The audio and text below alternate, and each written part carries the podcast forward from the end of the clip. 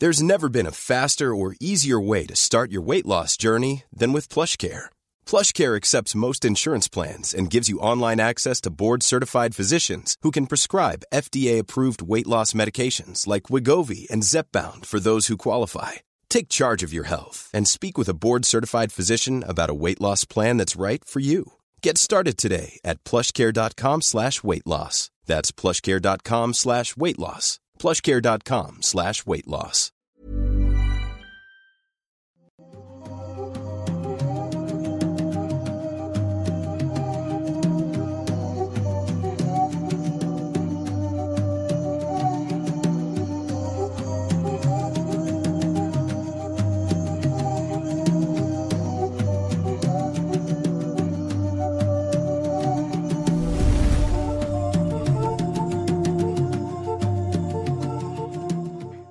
¿Qué tal? Sean bienvenidos a un nuevo episodio de Noctámbulos Podcast. Les agradecemos un montón que estén aquí acompañándonos completamente en vivo. Y si nos escuchas en diferido o en cualquiera de las plataformas digitales de audio, también te lo agradecemos un montón. Te agradeceríamos también que nos dieras ahí el, el follow correspondiente, un like, un comentario, lo que puedas y esté en tus posibilidades. Mi nombre es Emanuel Morales, me acompaña como siempre mi compañero, amigo, co-host. Kevin García. Hola, ¿qué tal? ¿Cómo están? Sean bienvenidos a un nuevo episodio más. Estoy muy emocionado por los temas del día de hoy. Creo que van a ser temas muy interesantes y como dijo Emanuel, gracias a los que ya nos están acompañando completamente en vivo a través de YouTube, pero también muchas gracias como siempre, y ya iniciando lo digo de una vez, a los que nos escuchan a través de Spotify, Amazon Music, Apple Podcasts, Deezer o cualquier plataforma pirata que nos robe el programa. Sí. Muchas gracias un por el disco apoyo. de Tepito. Un disco de... Oye, imagínate que sí haya un disco así Sí de... sería un logro, güey, sí estaría chido. Top, cin- top 10 mejores episodios de Mundo Creepy así. un- Y de una vez verdad. antes de continuar con anuncios, queremos agradecerle un montón al buen Darío, que ya vimos que anda por ahí dando membresías. Felicidades a los que les cayeron las membresías. Muchas gracias, Darío, te queremos mucho, te mandamos un abrazo. Gracias, Darío. Mandó al momento en que estamos diciendo esos 150 membresías el día de hoy. más. Nada más y nada menos que 150. Y Ya gracias, vemos muchas. cubierto de verde el chat que está muy Ya bien. el chat está, tiene que estar casi todo el chat en verde, supongo, ¿no? Y pues bueno, nada, gracias Darío, gracias por eh, pasarte por acá otra vez. Así pasó, nos aventó 150 membresías Sí. y se va. En mis tiempos los presidentes eh, estaban en globo y pasaban arrojando monedas. Monedas. Sí, eh, aquí Darío pasa arrojando membresías. membresías. Y hablando de la gente que se está uniendo a los miembros del canal, gracias a Hugo Angulo, Carolina Carreño y a Carla Paulina Garrín Ibarra que se están uniendo los Gracias. tres como nuevos habitantes. Hugo en habitante VIP, Carreño, Carolina Carreño en God, perdón, Pro y Carla Paulina también en Pro. Muchas gracias por el apoyo, chicos. Y ahora sí, con eso vamos empezando. Pero antes de empezar con los temas ya de lleno, les recordamos que tenemos nuestras redes sociales. ¿Cómo te encuentran, Emanuel? En todos lados, incluyendo threads, como arroba Emanuel-Night. ¿Y a ti? A mí como arroba Kevin Masketman en todos lados, incluyendo threads. Y al canal está como arroba Mundo Creepy Oficial en todos lados, menos en Twitter, que está como arroba Creepy Mundo. Pero ya no importa, porque Twitter nadie le ya, se importa. va, ya se va a morir. Y hablando de Twitter, que ya se va a morir... Les recordamos que nos pueden dejar sus tweets con el hashtag Noctambulos Podcast. Porque en threads no se puede, pero bueno. Porque bueno, no se pueden threads, Dios pero- da, Dios quita. Sí, pero ahí, ahí en, en Twitter los estaremos leyendo a en varios momentos de la transmisión con el hashtag Noctámbulos Podcast. Ahí está apareciendo en pantalla para que lo puedan poner bien. Sí. Y si nos están escuchando en diferido, como quiera, déjenos por allá un tweet si quieren, etiquétenos, poniéndonos un meme, un comentario, agregando algo de datos a lo que vamos a mencionar o lo que ustedes gusten. Y en la semana también los estamos leyendo. También aprovecho para agradecerles, aprovechamos para agradecerles el gran, gran recibimiento que le están dando al video que se publicó hoy, precisamente, que es también acerca de Twitter. No fue a propósito. Los, Nah, se puede, o los sea. temas los grabamos con mucha antelación. Ese lo grabamos hace como dos semanas. Dos semanas. Es, tan- es más, tan está adelantado que hubo por ahí un error. No fue un error, más bien fue un cambio en el Eh, tema sí. de que el próximo 14 y 15 de julio vamos a andar por Puebla para nuestra presentación del libro Estoy muerto y sigo gritando. Ahí vamos a estar con ustedes llevándoles nuestro librito, les vamos a firmar los que ustedes tengan, se va a vender en el lugar y el 14 va a ser en la librería Latiz y el 15 en Estudio Casa Caracol. ¿Cuál Así es el es. cambio y qué fue lo que grabamos mal? El cambio que hubo y lo que grabamos mal es que ambos días iban a ser a las 6 de la tarde, pero ahora se cambió y en Librería Latiz el día 14 va a ser hasta las 8 de la noche. Es correcto. Y el día sábado en Casa Caracol se queda exactamente, Exactamente igual, 6 de la tarde. Simple, es el único cambio de 6 de la tarde a 8. El día viernes. 14, viernes 14. En que ya es este próximo viernes, de hecho. Ya, sí, es Ya, cierto. ya, ya, es hasta a la vuelta de la esquina. Ya en la, la otra semana vamos a estar por allá, gente de Puebla, Puebla, perdón, vamos a estar, eh, de hecho, corrigiendo eso, vamos a regrabar un spot por ahí que ya teníamos listo. Que, que no lo hemos que, subido, qué bueno. que va a estar saliendo ya con los, las nuevas, eh, los nuevos cambios que básicamente es este horario del viernes. Es También si ustedes son de Puebla y conocen a un amigo, compañero, vecino que también iba a ir, por favor infórmenle para que no vaya, o sea, vamos a ir de todas formas, pero para que no nos esté esperando ahí dos Desde horas. antes. Y les recordamos que la entrada es completamente gratuita. De nuevo, sí va a haber venta del libro en el lugar, así que sin ningún problema pueden llegar, comprar ahí el libro y que se los firmemos. Pero no es necesario comprar un libro o traer un libro. Si ustedes quieren que les firmemos otra cosa, también con mucho gusto lo hacemos. Si llevan a- por ahí alguien el cómic o algo, Sí. pues sí. Ya saben que todo con nosotros siempre el tema de la firma, la foto es gratis y en este caso la entrada también va a ser gratuita para Ujú. estos eventos. Y nada más antes de que se me olvide, eh, los miembros del nivel GOT, chicos, recuerden que los que sean nivel GOT tienen el meet and greet asegurado en estas fechas. Estén al pendiente de la pestaña de comunidad porque yo creo que mañana, máximo pasado mañana domingo, Sí, se ya se va a estar haciendo una publicación donde necesitamos que ustedes se registren. ¿Cómo se registran? En esta publicación simplemente ponen su nombre y nosotros vamos a esperar ahí, bueno, alguien va a esperar ahí en la entrada para darles el acceso con este nombre y como siempre pueden ir con un acompañante. Es decir, si tú compraste la membresía, puedes ir con alguien que no tenga membresía y no pasa nada. Sí, Es puedes un- ir con tu pareja, con tu primo, con tu amigo, Con amigo, con tu sea. mamá, quien quieras llevar, puedes ir. con un extraño ahí en la fila Con que te diga, por favor, ahí. déjame entrar. Sí. si lo quieres dejar pasar contigo, adelante. También se puede. Se puede, se puede. Este, y bueno, ya son muchos anuncios, pero vamos a decir solo rapidísimo. Bueno, les tengo un anuncio yo, pero se los voy a dar a mediación de temas para que para ya no hacer más, más anuncios. Pero solo así, rápido, les recordamos que sus superchats y todo esto y los tweets que mencionamos hace rato los vamos a estar leyendo entre Sí. cada tema y al final también. Así que pueden dejarlos, pueden irlos dejando con toda confianza. Por ahí el buen Nueve Parreño nos está haciendo el favor de recopilarlos y guardarlos para nosotros poderlos leer más adelante. Es correcto. Ahora y yo sí. creo que ahora sí ya empezamos con los temas. Ahorita seguimos leyendo superchats, seguimos leyendo tweets y seguimos leyendo las Seguimos que, Darío. que Darío sigue regalando ahí. Gracias, Darío. Bueno, a ver, vamos a comenzar. ¿Les parece bien? Eh, el tema, el primer tema de este episodio es el tema que ustedes están viendo en la portada eh, del episodio en, en el podcast o en la miniatura de YouTube, que es el siguiente. En 1999, las autoridades comenzaron a investigar el macabro descubrimiento de restos humanos cerca del puente Libertador, en Táriba, Venezuela. Inicialmente los investigadores creyeron que el hallazgo estaba relacionado con el crimen organizado, pero pronto descubrirían que aquello era el trabajo de un solo hombre, el cual no solamente había asesinado a sus víctimas, sino que también las había devorado. Esta es la historia del primer asesino serial de Venezuela, Dorancel Vargas, el comegente. que ya lo hemos platicado aquí, se le llama el primero porque es el primero registrado. Dudo mucho que solo en 1999 se haya atrapado a la primera persona que haya hecho esto. Es correcto, sí. Eh, más bien es del que se tiene registro, pero obviamente hubo muchos más, ¿no? Claro, hay debe haber más o debió haber más, pero ajá, digamos que es el primero en el que hay un registro. Y ahorita van a ver cómo las autoridades venezolanas fueron muy latinoamericanas de su parte, la forma en la que actuaron. Pero ahorita Mm. llegamos a eso. El 12 de febrero de 1999, un par de jóvenes se encontraban caminando cerca del río Torbes, justo por donde se encuentra el puente Libertador, como dije hace unos momentos, que pertenece a el área metropolitana de San Cristóbal en Venezuela y en el municipio de Táriba. De pronto, algo a lo lejos llamó su atención. Se trataba de un juego de ollas viejas y oxidadas que reposaban junto a un río, las cuales parecían tener algo adentro. Ellos, al acercarse a inspeccionar, se encontraron una desagradable sorpresa. En el interior de las ollas había restos humanos.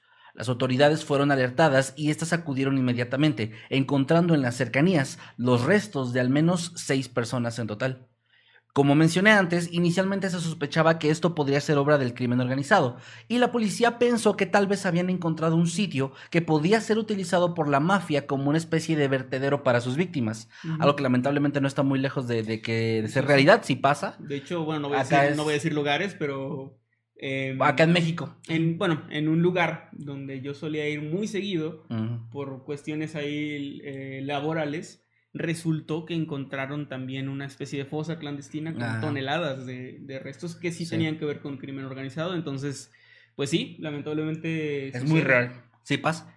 Y bueno, ellos teorizaron eh, que podía ser esta una de las explicaciones, aunque otra de las teorías que se manejó fue que pudiera tratarse de una especie de ajuste de cuentas entre miembros de alguna pandilla, que también existen en esta parte de Latinoamérica. Incluso se llegó a especular que tal vez los responsables eran miembros de algún tipo de secta satánica. Muy noventero eso. Muy noventero, sí. Sin embargo, aquí hay un, ah, bueno, aquí hay un, un dato in- medio curioso de esta parte de la historia y es que en algunas fuentes mencionan que tardaron algunos días buscando y encontrando más restos y fue cuando encontraron en total seis. Por eso se habla de varias teorías que se barajearon.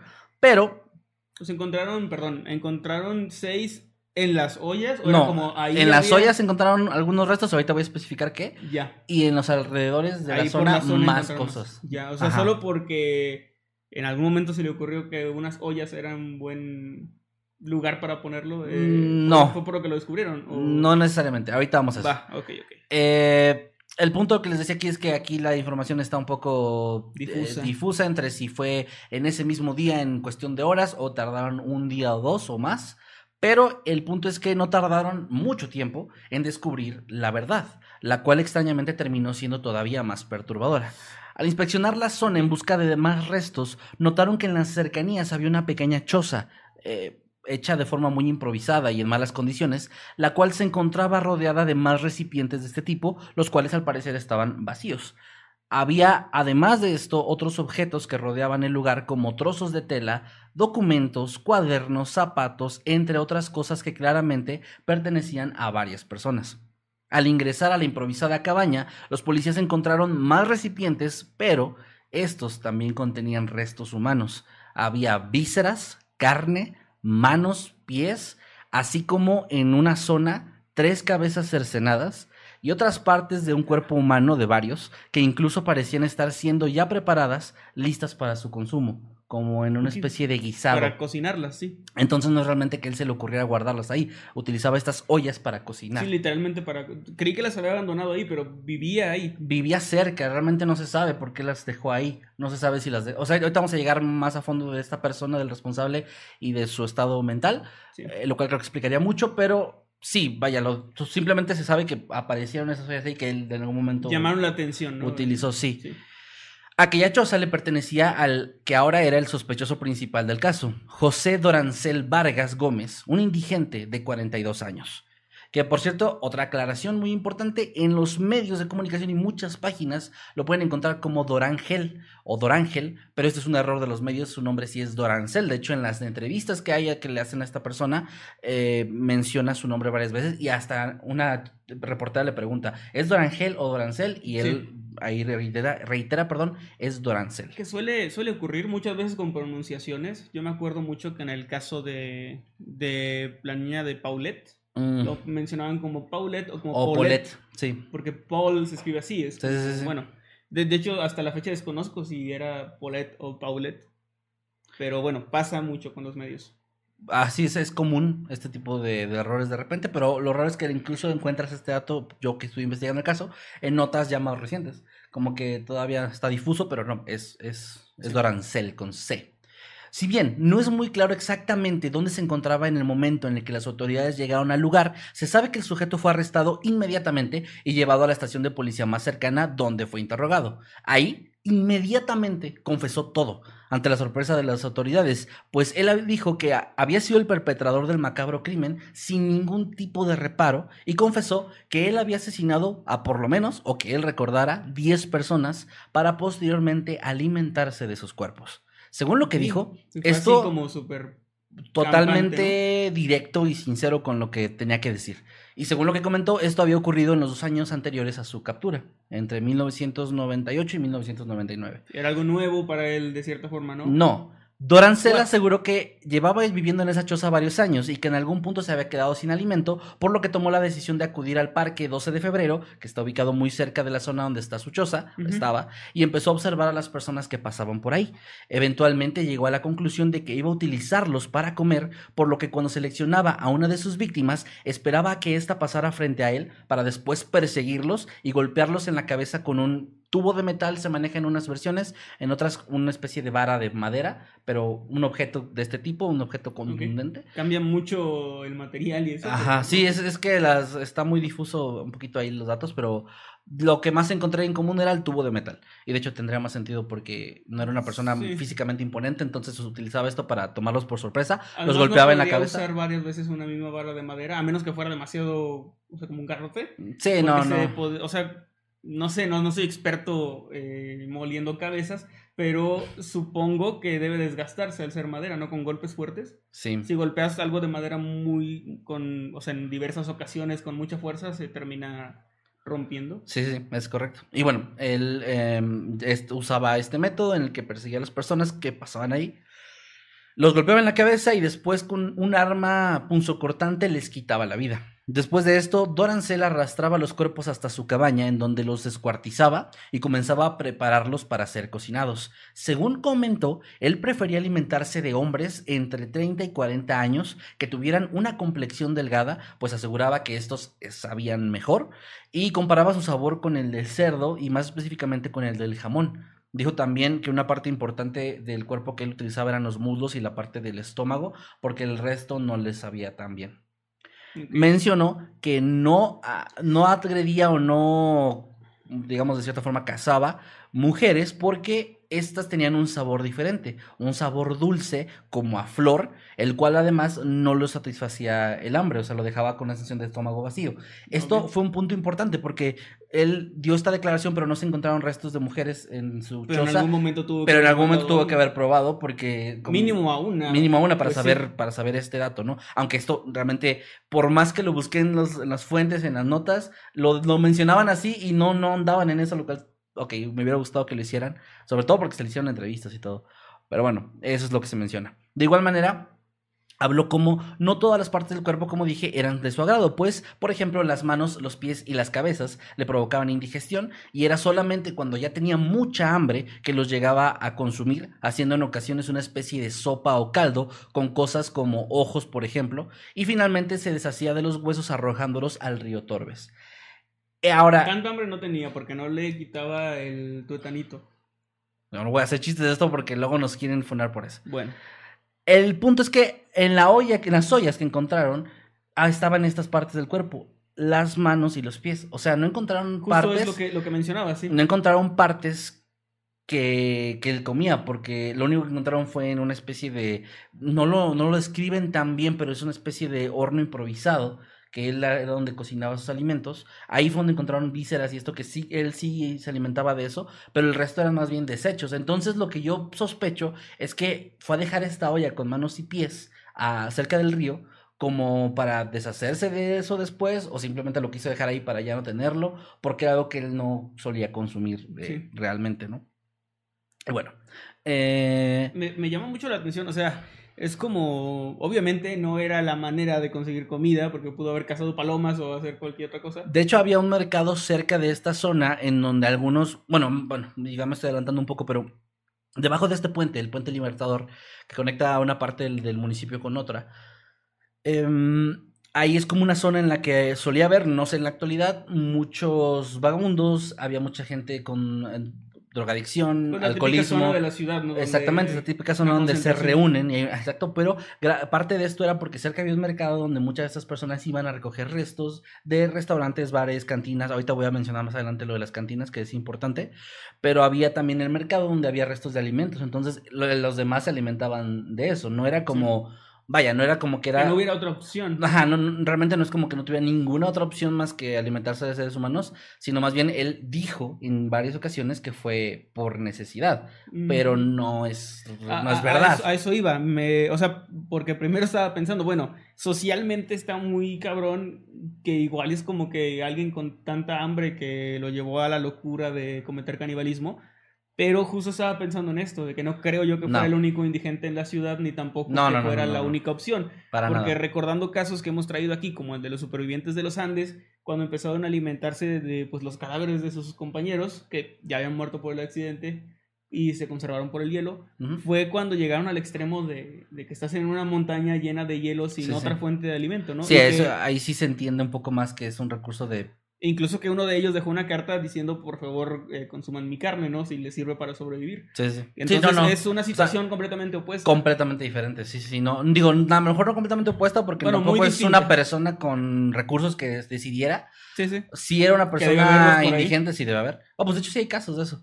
Pero sí, sí era un, un tema de que, bueno, es verdad que no tenía un acceso a una buena alimentación, no era fácil conseguir alimentos, pero no era tampoco un recurso desesperado. Eh, siento o sea, a lo mejor, a lo mejor es un poco exagerado, pero siento que es algo similar a cuando alguien tiene mucha necesidad económica y por eso sale a cometer delitos como secuestros o robos, pero luego pues hay otras familias que, que también lo, lo, padecen, digamos. Que, pues como yo le he comentado, yo he visto, yo vi a mi, a mi padre mil veces este, salir a robar. A, robar. No, salir a trabajar y a partirse, a partirse la madre trabajando, güey.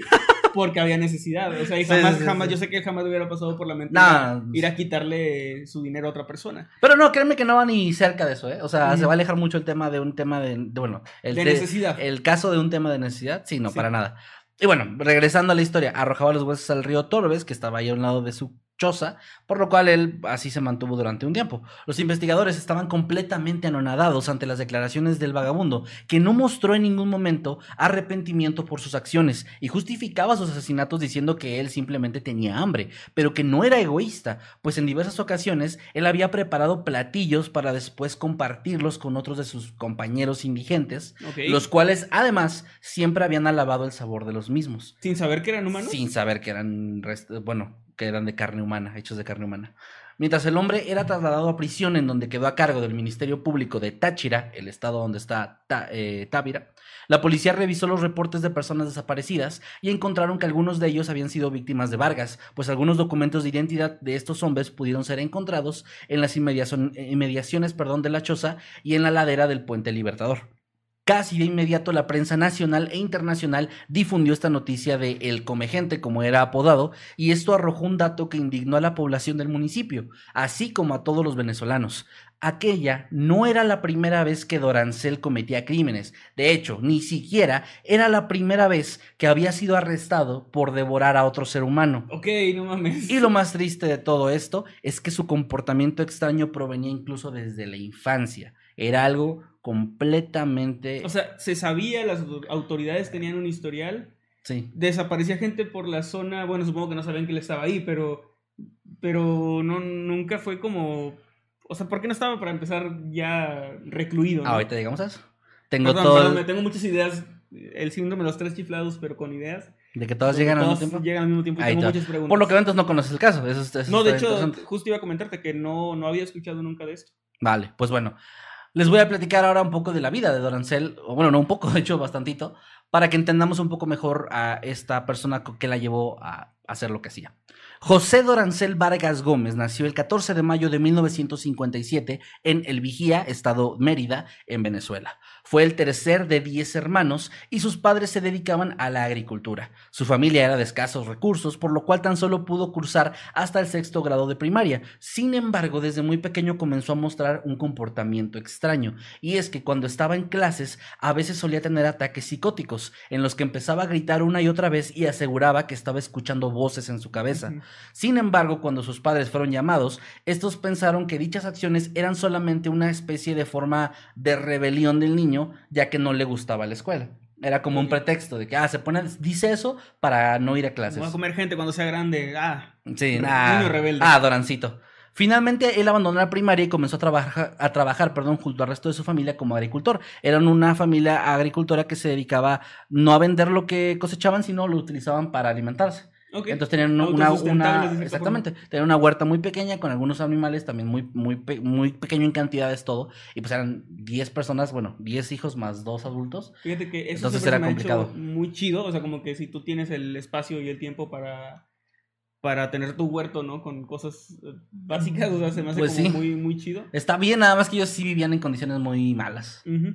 Sí, bueno, era más por necesidad, pero... De hecho... sí es un buen, me refiero a que es un buen ahorro de dinero en el sentido ah, de producir tus propios hortalizas y eso.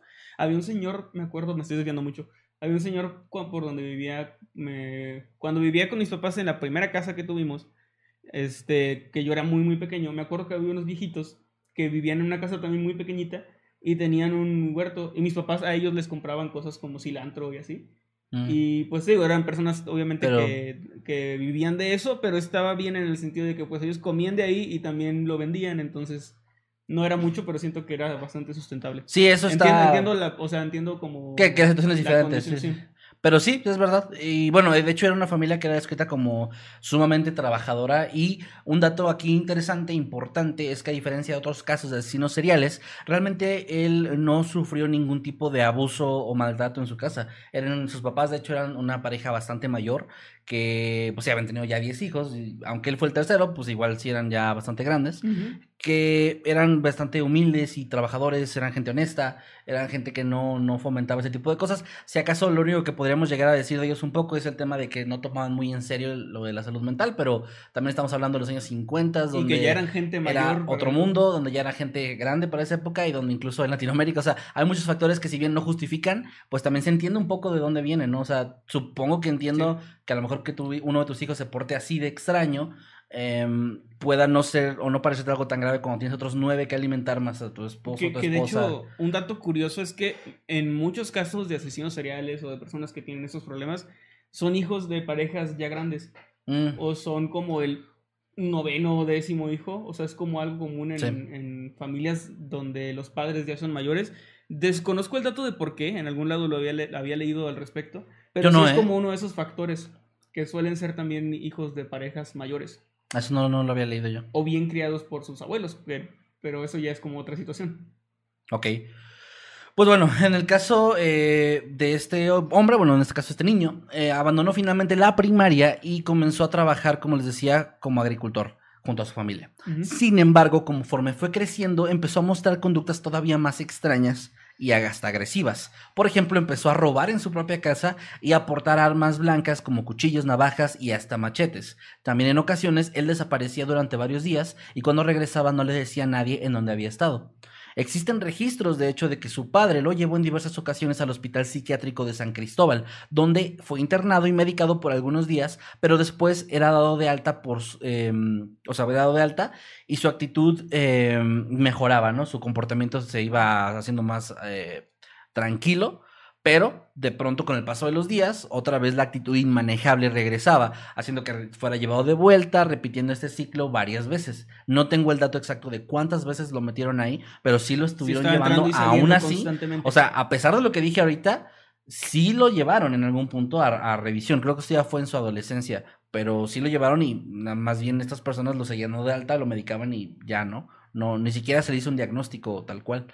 En una ocasión incluso atacó con un machete a uno de sus hermanos, creyendo que las voces que él escuchaba frecuentemente y que lo atormentaban provenían de él. No llegó a mayores, no lo mató, pero sí esto era, agregaba otra capa más a este, esta imagen que de por sí ya tenía su familia de tener una actitud insoportable, agresivo, extraño, no cooperaba con la familia. Él no era trabajador como los demás, él se iba durante días como Y era mencioné. un factor más que te hace preguntarte por qué no se hizo algo, ¿no? O sea, porque ya cuando atacas a alguien de tu familia, Ajá. pues sí eres un peligro, ¿no? Para, para ellos y para, obviamente, si es capaz de atacar a uno de sus hermanos, Sí. es capaz de atacar a cualquier persona en la calle, ¿no? Pues sí, de hecho, y por ahí vamos, pero que, bueno, tras sentir que en el hospital psiquiátrico no podían ayudarlo, su familia comenzó a creer, y de nuevo aquí es donde regresa la parte de, bueno, Contexto. Latinoamérica. Su familia empezó a pensar que Don Ansel estaba poseído por espíritus malignos, y esto era lo que hacía que escuchara voces, pues durante ese tiempo no nada más tenía estos ataques psicóticos y tenía esta actitud rebelde y hasta agresiva, sino que empezó a hacer algo muy extraño. Empezó a robar algunas gallinas y algunos animales pequeños de la propia granja de sus padres y de lugares cercanos, y fue visto en varias ocasiones comiéndose la carne de estos animales completamente cruda lo cual perturbó mucho a sus padres y a sus hermanos y hacía que todavía se alejaran más de él en este sentido. Eventualmente esta forma de actuar se volvió insoportable hasta tal punto en que su familia lo terminó echando de su casa. Y fue ahí donde se convirtió en un indigente, comenzando poco después su carrera criminal, que de hecho realmente ya había empezado con el tema de robar gallinas y esto. Y precisamente en 1992 fue arrestado por primera vez debido a que había robado ganado de algunos pobladores y había sido descubierto.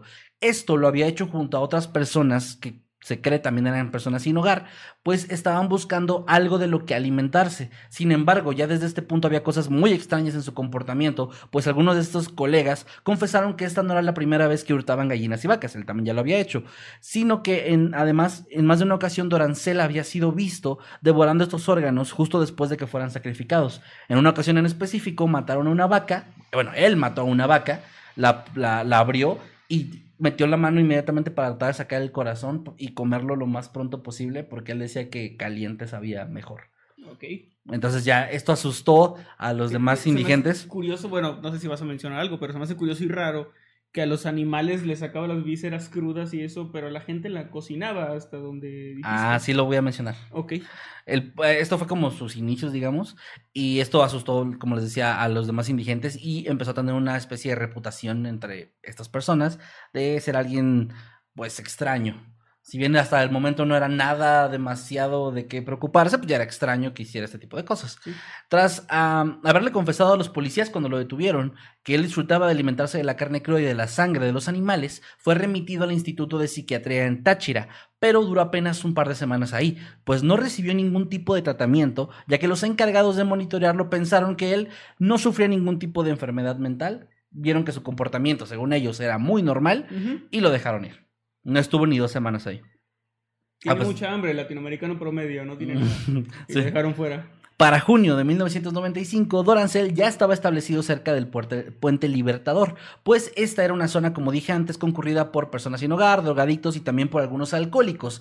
Y esto último es importante porque había bares cercanos, como mencioné antes, y estos, estas personas ya alcoholizadas solían frecuentar esa zona, bajaban ahí para platicar con los vagabundos, con los que estaban vendiendo o consumiendo drogas, y era como un camino que tomaban frecuentemente, o sea, era, era normal o era común ver gente que venía de los bares muy ebria y bajar ahí a platicar y luego ya irse a sus casas, o incluso quedarse a, a dormir por ahí cerca. Uno de estos era Cruz Baltasar Moreno, quien había desaparecido después de salir de un bar, y un par de días después, un hombre llamado Francisco López Guerrero informó a las autoridades que creía que un vagabundo que ya era conocido en ese entonces como el loco Dorancel tenía algo que ver con la desaparición loco de caníbal. el loco caníbal tenía algo que ver con la desaparición de Cruz, pues lo había visto encontrarse con él debajo del puente la misma noche en que este fue visto por última vez. Tras investigar, las autoridades encontraron restos humanos debajo del puente, más específicamente un par de manos y pies. De inmediato buscaron en los alrededores y dieron con una pequeña cueva que pertenecía a Dorancel. Ahí encontraron más restos y algunos objetos personales, así como ollas donde había carne cocinada. Si esto les está sonando repetitivo, es porque sí, es exactamente lo mismo que pasó unos años después en 1999. Sí. Y les dije al inicio que las autoridades barajearon la posibilidad de que fueran mafiosos, de que fueran pandillas, y en ningún momento pensaron. Tal vez el caníbal que hace cuatro años mató a alguien aquí también. En esa misma zona, porque también en a el eso mismo iba. lugar, güey. A eso iba, ya, ya tenían registros de que él estaba viviendo en esa zona, porque lo pregunté hace rato, de que igual y no sabían, pero sí sabían que él estaba ahí y ya tenía una acusación directa de alguien que dijo el loco Dorancel pudo ser. Horas después, la policía localizó a Dorancel Vargas, quien fue arrestado como presunto homicida, y tras el análisis por parte de los forenses se comprobó que los restos le pertenecían a Cruz, por lo que Dorancel fue llevado a juicio, donde confesó su crimen y finalmente fue llevado a la cárcel de Santa Ana en Táchira. Y me encantaría decir que ahí acaba la historia, pero no, porque ya saben que va a pasar algo después.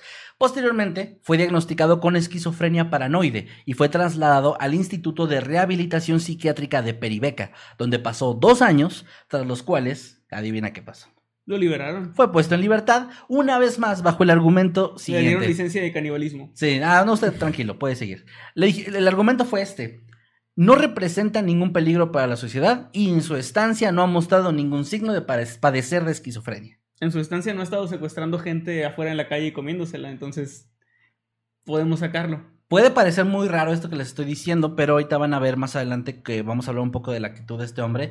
Eh, entiendo hasta cierto punto que no parece alguien así. De hecho, ni siquiera se ve como alguien agresivo. Pero igual ya tenían, o sea, no es como alguien que está acusado, es alguien que está comprobado, que comió ya a un ser humano, que asesinó a alguien. Y aún así dijeron, ah, dos años fue suficiente, ya tuvo su lección. Lo Seguro ya, ya se le va a quitar lo loco.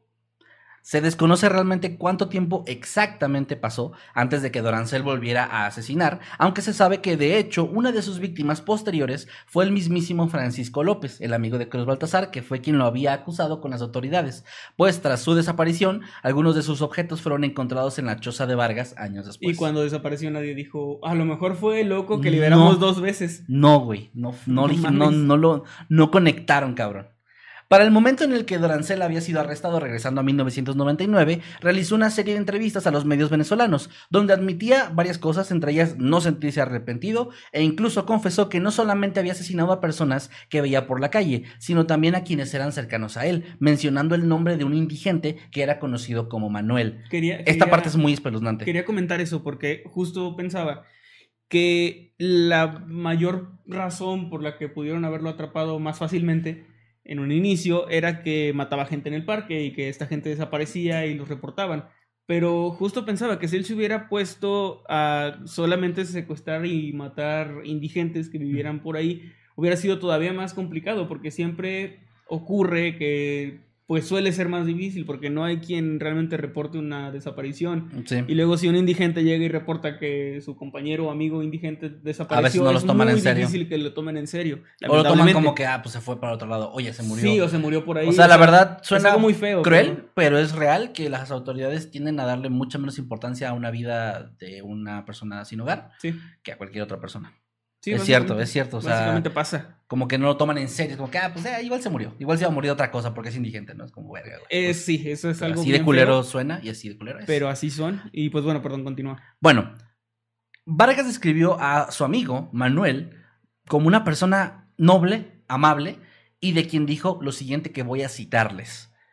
No me arrepiento de lo que he hecho porque me gusta la carne y no soy el único. En diciembre compartí al vecino Manuel Pana, que era muy buena persona, y yo me dije, si es tan buena persona, tiene que estar bien sabroso. Total, que hice unas empanadillas con él y las compartí con los conocidos que en todo momento alabaron la sabrosura del relleno. Quizá ahora piensen mal de mí, pero yo lo hice con la mejor buena voluntad del mundo. Como recomienda la iglesia, yo compartí mi pan. Bueno, en este caso al bueno de Manuel, pero al caso le hace lo mismo con otros tan necesitados como yo y ahora me veo prisionero. Porque sí, Dorancel Vargas sentía que estaba injustamente siendo Mm, arrestado y encarcelado. Él no sabía o no entendía por qué lo tenían así.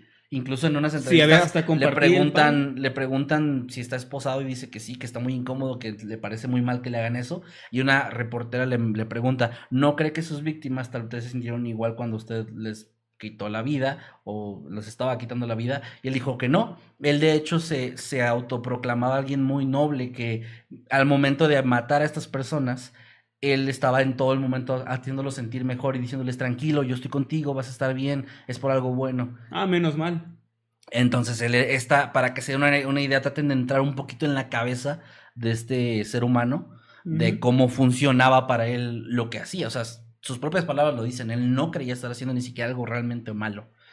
Ahora, tras el revuelo que causó su historia, tanto los medios como la población criticaron duramente el actuar de las autoridades venezolanas, pues habían dejado en libertad a un hombre que claramente era peligroso, y la muerte de todas las personas que fueron canibalizadas por Vargas pudieron haber sido prevenidas. Incluso existieron rumores de que en realidad la cantidad de víctimas encontradas entre los restos que la policía había hallado eran alrededor de 40, y en algunos medios se Mames. mencionó la especulación, perdón, de que Dorancel podía haber sido simplemente un chivo expiatorio para cubrir una red de tráfico de órganos en donde incluso las autoridades estaban involucradas. Ahora, esto no salió de la nada, sale porque en algunas de las declaraciones que él dio aseguró que si bien había atacado a algunos hombres desprevenidos en el parque 12 de febrero, también había recibido otros cuerpos de otras personas, incluido, incluida la policía. Ok, eso está raro. Eso, eso, que es- de la eso lo llegó a decir, pero esto nunca se le dio importancia en los medios, más que ya cuando empezó el rumor a hacerse más fuerte.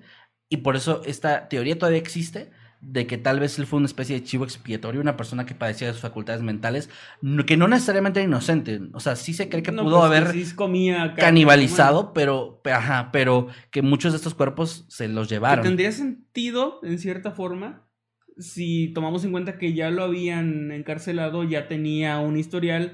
Y luego si alguien dijo, oye, nos sirve para esto, para dejarlo en la calle y que cuando esto salga a la luz, él sea el culpable. O sea, es, es, digamos está que muy la- conspiranoico. Es la teoría de conspiración que hay alrededor de esto, pero la policía de hecho usó esto totalmente al revés, porque ellos dijeron, desestimaron los rumores y dijeron que estaban seguros de que habían atrapado al asesino y que no había ninguna conspiración alrededor, porque argumentaron que Vargas ya tenía su historial de canibalismo incluso antes de que empezaran estas desapariciones, que por lo que entiendo y lo que estuve leyendo sí fue una época en la que desapareció mucha gente en, ese, en esa zona, que por lo que estuve viendo, Távira es, una, es un municipio muy pequeño, que al día de hoy tiene alrededor de 100 mil habitantes, lo cual es poco para una ciudad, bueno, para un municipio, y no sé exactamente el dato de cuántas personas había en los noventas, pero pues siempre va creciendo todo el tema de la población, entonces asumo que era todavía más pequeño, entonces si desaparecieron estas más o menos 40 personas, claro que se iba a notar en un lapso de dos años es mucho. Sí.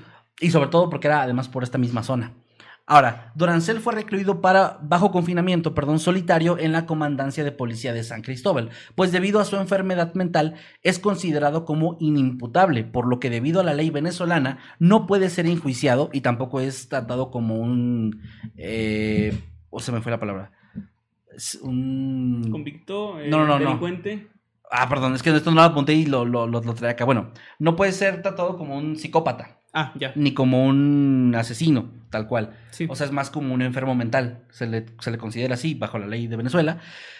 Y aún así, tampoco ha recibido tratamiento adecuado, ya que no existen en el país instituciones que tengan la infraestructura necesaria para albergar a los criminales como él o a las personas como él. Posteriormente fue trasladado al cuartel de prisiones de Politachira, donde en octubre de 2016 ocurrió un motín que duró 30 días, en el que dos internos fueron asesinados y supuestamente sus cuerpos fueron descuartizados y cocinados con arroz, por lo que surgió la hipótesis de que el comegente había estado involucrado en el acto, aunque sigue siendo al día de hoy tan solo un rumor no confirmado y de hecho tras la finalización de este motín, que les repito duró 30 días, Dorancel fue entrevistado y aseguró que él no tuvo nada que ver, que él no hizo nada, pero pues ahí hay esa teoría de que... Que probablemente pues, sí hubiera dicho si fuera, ¿no? O sea, porque... Es que sí, le valió nu- madre nunca decir- negaba lo que hacía. Ajá.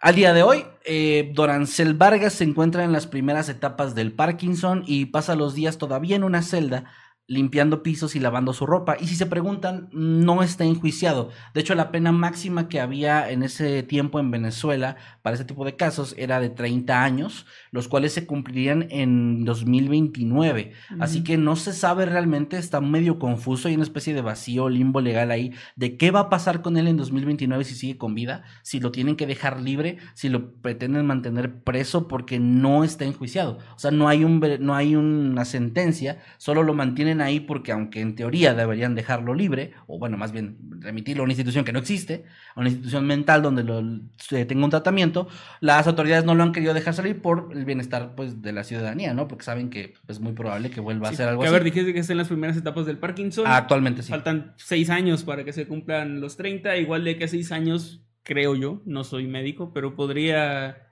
ya no ser tal cual un peligro en ese sentido. De que físicamente. Aún no así no deberían dejarlo libre, yo creo, ¿no? Porque... No, no, no, no libre, pero algo que se. Bueno, aquí en México, por ejemplo, con la llena de Querétaro, Mm. es como que sale de prisión, pero es remitido a una institución no especial, o sea, no. A eso iba, sí, sí. Pero sí a una institución. Yo no estoy diciendo que lo que, que lo, que lo que esté en la cárcel, no, no estoy dando como mi opinión. Yo digo que creo que aquí lo ideal sería justo meterlo en alguna especie de hospital psiquiátrico o algo similar, donde esté bajo vigilancia. Pero no se ha hecho, realmente ahí sigue. Estuvo conviviendo y ha estado conviviendo con otros eh, prisioneros, con otros asesinos y, o sea, ya no ha hecho nada, ya no ha pasado realmente nada más allá de lo del motín que les decía que es un rumor. Pero pues sí, a día de hoy todavía es como que hay un debate en Venezuela. Los amigos venezolanos no me dejarán mentir. Estuve revisando notas de hace dos años, de hace ah, tres años, y todavía se tiene como este debate muy intenso de pues qué debería pasar con él, Sí. porque de cierta forma, a ver, nadie lo vea como una buena persona, pero también de cierta forma sí se ha manejado y se ha tocado este tema como que es una especie de víctima de su entorno. No, o sea, es una persona que está enferma mentalmente. No es que eso esté bien y que, ah, bueno, ay, por eso es un pobrecito indigente que mata gente y se la come. Pues claro que no. Pero definitivamente hubo formas de prevenir esto. No se hicieron. Su familia lo dio la espalda. Su, las autoridades le dio la espalda.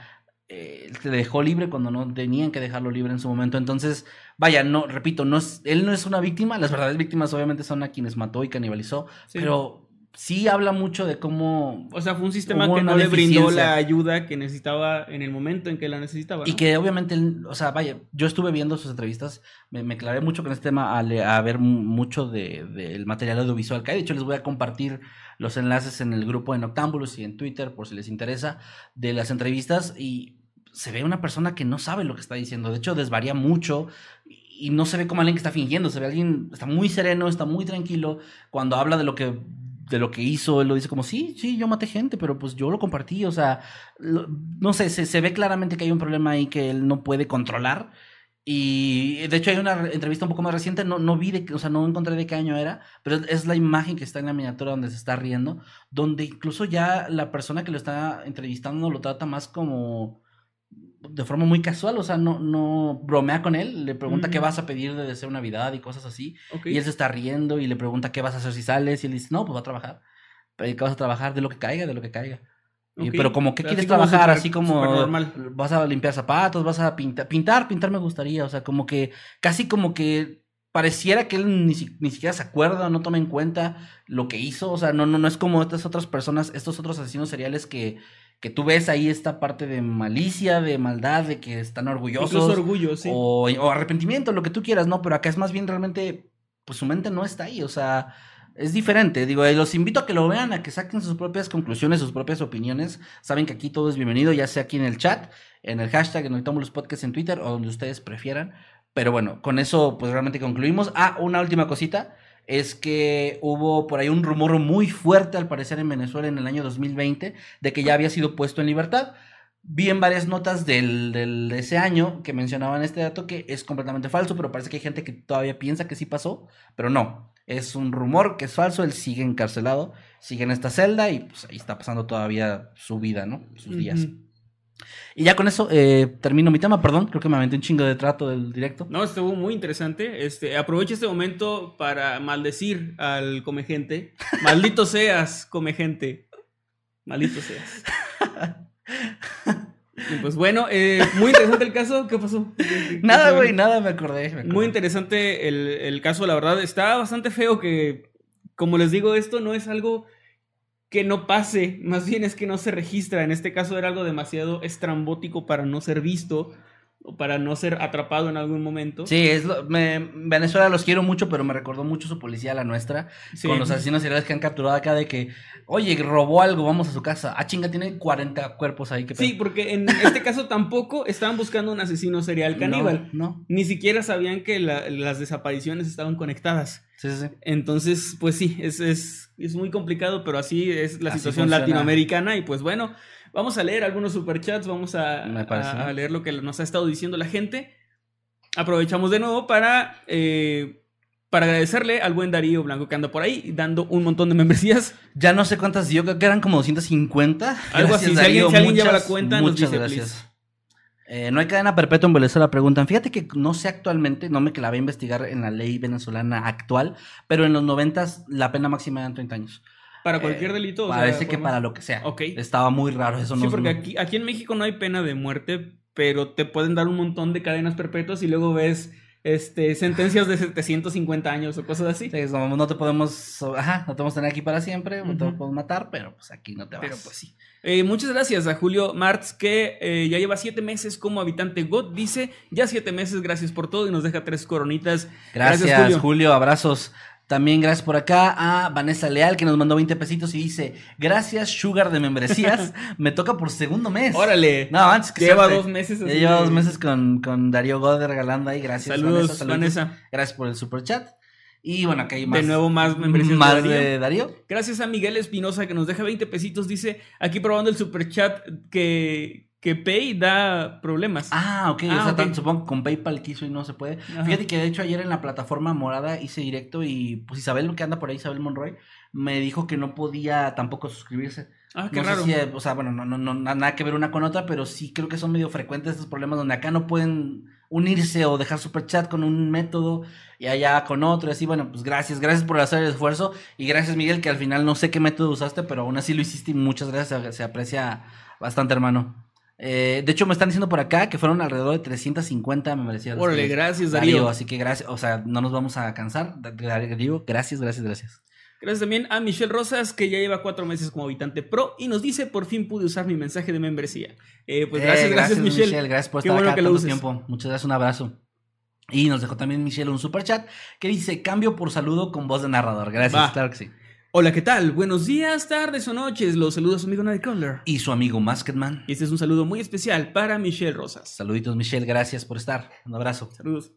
También gracias a Elizabeth, que está cumpliendo dos meses como habitante pro y dice, hola, mándenme un saludo con voz de narrador. Claro que sí. Hola, ¿qué tal? Buenos días, tardes o noches. Los saluda su amigo Nightcrawler. Y su amigo Masketman. Y este es un saludo para Elizabeth, que lleva dos meses como habitante pro. Gracias, Elizabeth. Un abrazo, que estés muy bien. Saludos. Y por aquí Rooster, Rooster with Shoes nos manda 5 dólares y dice, solo un comentario, creo que con la audiencia internacional que tiene sería buena idea tocar temas de los mexicanos. ¿Cómo? Que los Sí, mexicanos ya sepan. De hecho, hoy, eh, fíjense, un dato curioso, iba a traer el caso de... Ah, era el de...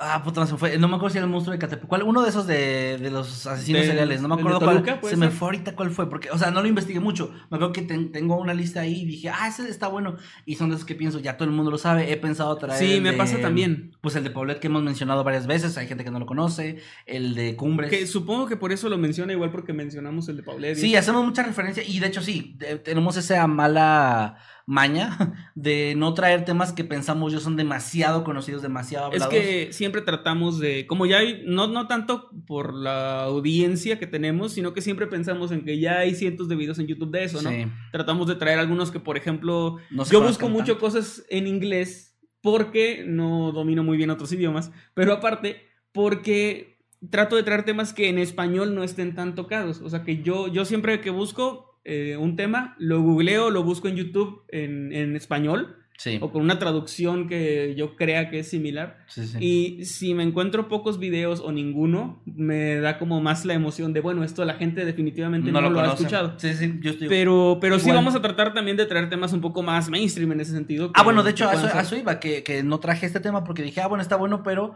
vi que era muy extenso, entonces dije, bueno, le voy a dar más tiempo, más para ver más videos y documentales así, y ya había visto este hace tiempo, no lo tenía en mi lista, pero dije, ah, me acuerdo que había uno, a ver, y vi que había pocos videos en YouTube, vi que había pocos que hablaban de eso, y dije, ah, bueno, creo que es un buen tema para llevar, no es tan conocido, y es de Latinoamérica, así que por eso lo traje, y por cierto, yo sí noté eh, Gallo con tenis. Sí, gracias, Rooster with Shoes. Ah, gracias a Carlos el Suculento 69 por esos 20 pesitos. Y dice, buenas, me mandan un saludo y ya me llegó el libro. Ah, Carlos. Ey, qué bien, Carlos. bueno. Un saludote, disfruta el libro y pues un abrazote. Gracias, gracias Saludos, por, por ahí comprarlo. Esperamos tu reseña, eh, por favor, para Porfa. ver qué te pareció. Y Pues gracias, está Carlos. lloviendo, creo. Sí, empezó a llover Así un que poco. ojalá que no se nos vaya la luz, gente. Ojalá que no. Este, Pues, pero esperemos es- que no. empezó a llover un poquito fuerte. Si de repente la, la transmisión se corta de golpe, pues es por eso. Eh, aquí otras membresías de Darío, gracias. Eddie Rocker, muchas gracias. Lleva dos meses como habitante pro. Dice, eh, él todavía sigue encerrado en la conocida PTJ, dice. Ok. Eh, sí, es la, es la, lo, lo- déjame lo leo otra vez porque no me la aprendí. Pero era la cuartel de prisiones de Politachira, es donde yo lo tengo. No sé si sea algo similar de Politachira y la J no sé qué sea. No sé. pero eso es lo que vi en varias fuentes. De hecho, sí, sí, fíjate que. Bueno, Politachira Jail. Politachira. Ah, pues a lo mejor sí. Em, a lo que iba con esto es que de hecho las fuentes como lo notaron en mi caso difieren en algunas cosas, algunos dicen unas... Es más, incluso el dato de que cursó sexto de primaria está debatido. Hay algunos que dicen que realmente cursó hasta tercero nada más o que ni siquiera fue a la escuela Igual más que un puede poco ser- tiempo. puede ser que esta información venga mucho de entrevistas que le han hecho. Y si es alguien que desvaría mucho y divaga, puede que también. Es no que también hubo por ahí un, un periodista que sacó un libro hablando de este caso, que me gustaría leer ese libro, eh, que fue a hacer entrevistas y todo, y algunos datos también salen de las entrevistas que le hizo a la familia, porque habló con muy pocos, la mayoría de sus hermanos, eran cinco hermanos y cinco hermanas, la mayoría de las, creo que todas las hermanas no quisieron nada, o sea, los papás ya fallecieron, y uno de los hermanos sí le dio entrevistas, entonces también es como la versión de ese hermano, algo de los datos que se tienen. Que sea, si es de los más pequeños, igual y tampoco es sabía como se lo contaron, o sea, sí se entiende que, Sí. que la información no está tan clara, porque al final de cuentas es una persona que vivía en la calle, entonces es también complicado sacar mucho, muchos datos, ¿no? Como muy, muy precisos y también, como dice Manuel, viniendo de él, pues no estamos seguros si es real o no es, lo es que decía. complicado. Entonces, bueno, Eh, ahí está. gracias, gracias, Eddie Eddie. Y gracias a Dante Maker que nos mandó 50 pesitos y dice, me recuerda al críptido peruano llamado El Quechupo, que aparece en la región de Caíste. Chota, en Perú, ¿no? Pues, lo tengo que Caíste, caíste. Saludos al Freaky Fit, a Damita Culia, a Darío y a Crickstar, ok. Saludos, Saludos saludos. a Gracias, todos ellos. Maker. Y pues bueno, ya lo dije. Sí, sí, había escuchado yo de ese. Vale, ese vale, verga, vale, verga. Gracias, Diego Ramón Díaz Mendiola, que nos manda dos euros. Ahí, mira, anda por allá por las Europas. Dice, eh, ejemplo, huelga a la japonesa, el, sol- el soldado nipón, como el de... ¿El de tu el caso? del caso anterior. No entendí. A lo mejor se refería al caso anterior, pero no entendía que te referías, Diego. Un Perdón, saludote Diego, para estamos, ti, por estamos cierto. medio pendejos para entender. Sí, un saludote para ti, Diego. Pues saludos, Diego, que estás muy bien. También a Mor Moraya o Moria Ivanov, que se está uniendo como habitante God. Gracias. Un saludo. Gracias. Creo que está empezando a hacer hambrita, ¿no? Dice Leonardo Corachi. Saludos, saludos, Cor- Corachi. A ver, pues sí Que lleva que meses cocinaba muy bien, o sea, está raro porque... Sí, él decía que sabía rico. No, no, no, también las demás personas a las que les dio de comer esto. Ah, bueno, sí. sí, Eso está raro, tengo entendido que el sabor de la carne humana es muy fuerte. Yo sí lo he Y él escuchado que era parece que lo cerdo. lograba. Sí, yo también. Pero el, el- creo que el caníbal Isagawa, ¿no? El, el japonés fue el que lo dijo, el que lo hizo muy famoso. Mm, ese de- Yo llegué a ver por ahí publicaciones de Reddit donde le hacían preguntas a bomberos. Y entre ellos les preguntaban a qué olía. Ah, no, y, decía- y decían que olía muy similar a la carne de cerdo. Sí, pero tengo entendido que es o sea, similar, pero muy fuerte. Sí. O sea, al grado de que no es. Y que ya cuando saca el es un olor horrible. Sí, sí, pues como toda la carne. Pero bueno, ahí está. Eh, también Didi nos manda 50 pesitos. Hey Didi, hola, dice, estoy malita con calentura y no de la chida. Me mandan su bendición para que me cure pronto. Gracias Claro por sí, sus Didi. temas, perdón por la humilde ofrenda. No, no, no, gracias. Creo que sí, un- una bendición. Creo Ah, que le hice ah, al sí. revés. Era- Ya la, ya, Didi flotando en su cuarto, güey. Es que era desde Ah. arriba, ¿no?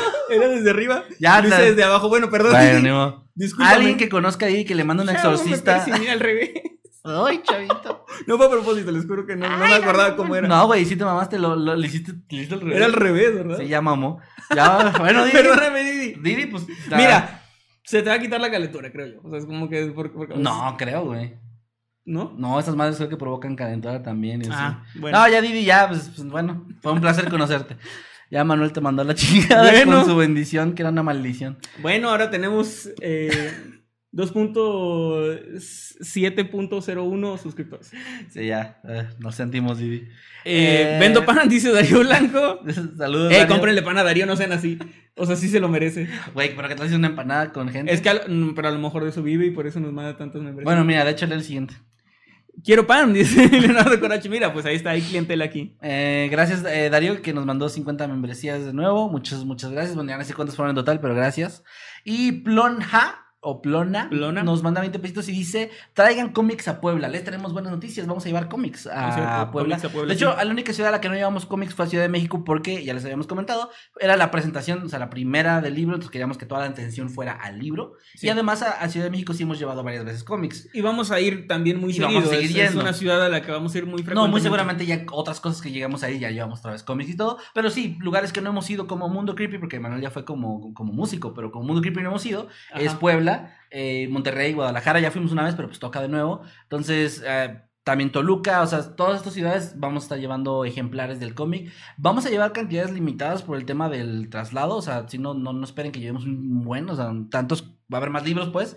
Así que tratan de llegar temprano para ganar el suyo si lo quieren Sí, comprar. Totalmente. No vaya a ser. Y pues qué bueno que, que mencionas eh, lo de que fui como músico. Estoy buscando, perdón, la publicación. Ah, Simón. Porque justamente les tengo un anuncio a mis amigos de Celaya, que lo tenemos aquí una hora a la ciudad de Celaya. Porque voy a estar por allá como músico, o sea, en, un- mi- en mi proyecto musical como parte de mi gira entre Quimeras, que he Sí, ya varias, varias, este, fechas. Y los voy a ver por allá en La Revuelta Foro Cultural, que está, eh, aquí les doy la dirección, Ignacio Allende 203, eh, zona centro, Celaya, Guanajuato. Me habías Y mandado esto esto y va a ocurrir. Sí, se me olvidó. Esto va a ser el próximo 29 de julio a las 6 de la tarde. Ah, que te va a faltar un rato. Sí, todavía falta, todavía faltan unas, 29 de unas semanitas. 29 de julio, acabando Igual el mes. en tus redes me imagino que ese flyer lo vas a publicar, ¿no? Sí, de hecho, justo acabo de darle retweets y eso, pero voy a, voy a Pues- publicarlo ya como tal para que puedan estar por allá, gente de Celaya. Allá nos vemos. Está bien chido el flyer, de hecho, está muy bonito. Ahí lo van a estar viendo.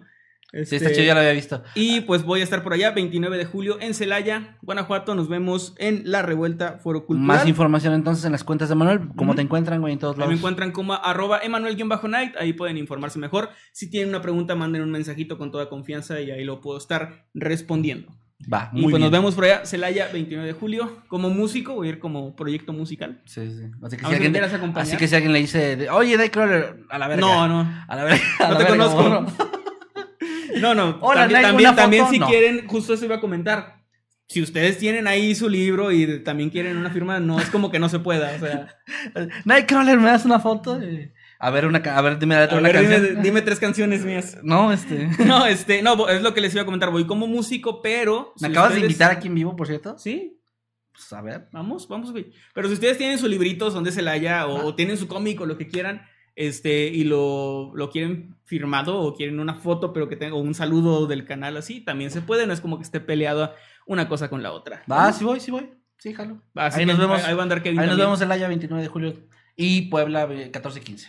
Ya, y les juro, ya no voy a persinarlos al revés. Ya, de hecho, creo que ya nos mandó ahorita una respuesta. Pero, oye, ¿te parece que eh, leamos tu. Bueno, más bien, ¿El nos caso? cuentas tu caso y terminamos con Superchat después? justo estoy viendo que están cayendo. Gracias, gracias. Gracias, gracias. Pero Muchos para. superchats, pero ya son las nueve. Pasan de las nueve. Pues digo, para, para seguir con, el, con los Vamos a- temas. se- seguimos continuando. Venga. Y bueno, eh, pues hoy les traigo un tema que me llamó muchísimo la atención en cuanto lo, lo leí. De hecho, me lo topé porque últimamente he estado visitando, revisitando muchos episodios de series viejitas de terror y de misterio, Mm. precisamente como La Dimensión Desconocida, que Ah, viene, que viene, viene video próximamente. Sí, sí, sí. Se de viene, La se Dimensión. Desconocida. Y estuve viendo muchos de eh, Misterios sin resolver, la serie por ahí de los 80s, 90s, de la, la etapa clásica, digamos. Sí. Creo que continúa, pero ya en otra versión. Está buena la que está ahorita en Netflix. La de está. Netflix. ajá. Está chida, La pero estoy sacando la, por temporadas, así como. la clásica es como la de los 80, sí. Sí. Y bueno, ahí me topé con este caso que se me hizo muy interesante. Me fui inmediatamente a buscar en, en otras fuentes. Me aventé videos de YouTube que en español me encontré, creo que dos, nada más. Ok. Entonces, me- sí, es de estos casos que creo que no son tan conocidos aquí en habla hispana, pero se me hizo muy, muy interesante. Hoy les voy a contar esta historia. En diversos videos les hemos contado historias extrañas, misteriosas y aterradoras de cosas que suceden en carreteras, en caminos solitarios y pues diferentes lugares como estos, ¿no? Ok. Lugares donde pareciera que la realidad se distorsiona y las cosas más fantásticas pueden suceder ya sea para bien o para mal. La historia que les traigo en esta ocasión es una de esas donde a pesar de haberse resuelto de cierta manera el misterio, en realidad, después de escucharla, lo más normal es tener más preguntas que respuestas. Hoy les hablaré del misterio de la mujer en la carretera. El nombre o sea, es como que una manera de llamarlo porque creo que no tiene un nombre el caso como tal. Lo manejan también como el caso de la desaparición de Christine y Nicolás. Ok. Christine era eh, madre de un niño de tres años llamado Nicolás y estaba próxima a casarse precisamente con el padre de su hijo. Ellos habían tenido, ah, o sea, fuera del matrimonio, digamos, antes de casarse más bien, porque fuera del matrimonio suena muy como de viejito, como si estuviera mal, pero no. O sea, ellos ah, ten- tenían este niño y estaban próximos a casarse. Era como vivían como pareja, pero no se habían casado. Entonces, ella estaba muy emocionada por pues poder casarse ya con, con su pareja, ¿no? Ok. Lamentablemente, eh, perdón, perdón, me adelanté. Las cosas parecían ir muy bien para la joven madre. Su vida, si bien no era extraordinaria, era muy buena y muy feliz. De hecho, acababa también de tener un, un empleo nuevo que era como asistente legal. Entonces, realmente llevaba, digamos, poco tiempo yéndole muy bien. O sea, en el sentido de que, pues, está próxima a casarse, ya tiene un trabajo estable, muy bueno Sí. eh, está como consiguiendo poco a poco las metas de su vida, ¿no? Las que ella se había planteado. Ay, no. Ojo- Lamentablemente- Ya, ya acaba la historia, ¿verdad? Sí, ahí se acaba. Todo terminó muy bien y pues Cristina ahorita está muy contenta. El misterio es por qué es tan feliz. ¿Y por qué le fue tan bien? No, a ver, lamentablemente ya sabemos cómo le va a la gente buena y feliz en los casos que los- les solemos traer aquí en Ya Octámbulos. saben, sí, ya saben. Y es que ese día, el 5 de junio de 1994, si no me equivoco, sí, eh, era como cualquier otro, era un día bastante normal en su vida. Y ella pensaba emprender un viaje, o más bien emprendió un viaje en carretera junto a su pequeño hijo Nick. El recorrido sería un viaje de alrededor de tres horas desde Sacramento, California, donde ella vivía, hasta Carson City, en Nevada, donde iba a visitar a unos amigos de ella. Sin embargo, Christine nunca llegó a su destino. Ella tenía que haber llegado en algún momento de ese día, que era un lunes, ya que salió de madrugada, pero no fue así. En un inicio, y aquí tengo que abrir un paréntesis diciendo que recordemos que en esa época la comunicación no era lo que es ahora.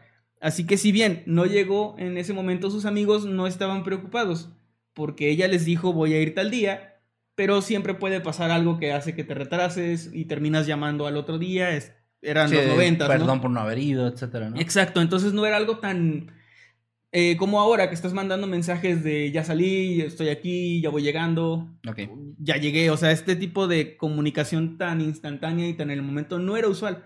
De hecho, era muy común, por ejemplo, en, en mi familia cuando tengo tíos que se fueron a Estados Unidos a trabajar, ¿no? Y de repente no sabían de ellos por años hasta que se comunicaban y decían que estaban trabajando en tal lugar y que todo bien. Pero mientras tanto era la incertidumbre de no saber si había llegado o no. Y era algo pues de la época, ¿no? Ok.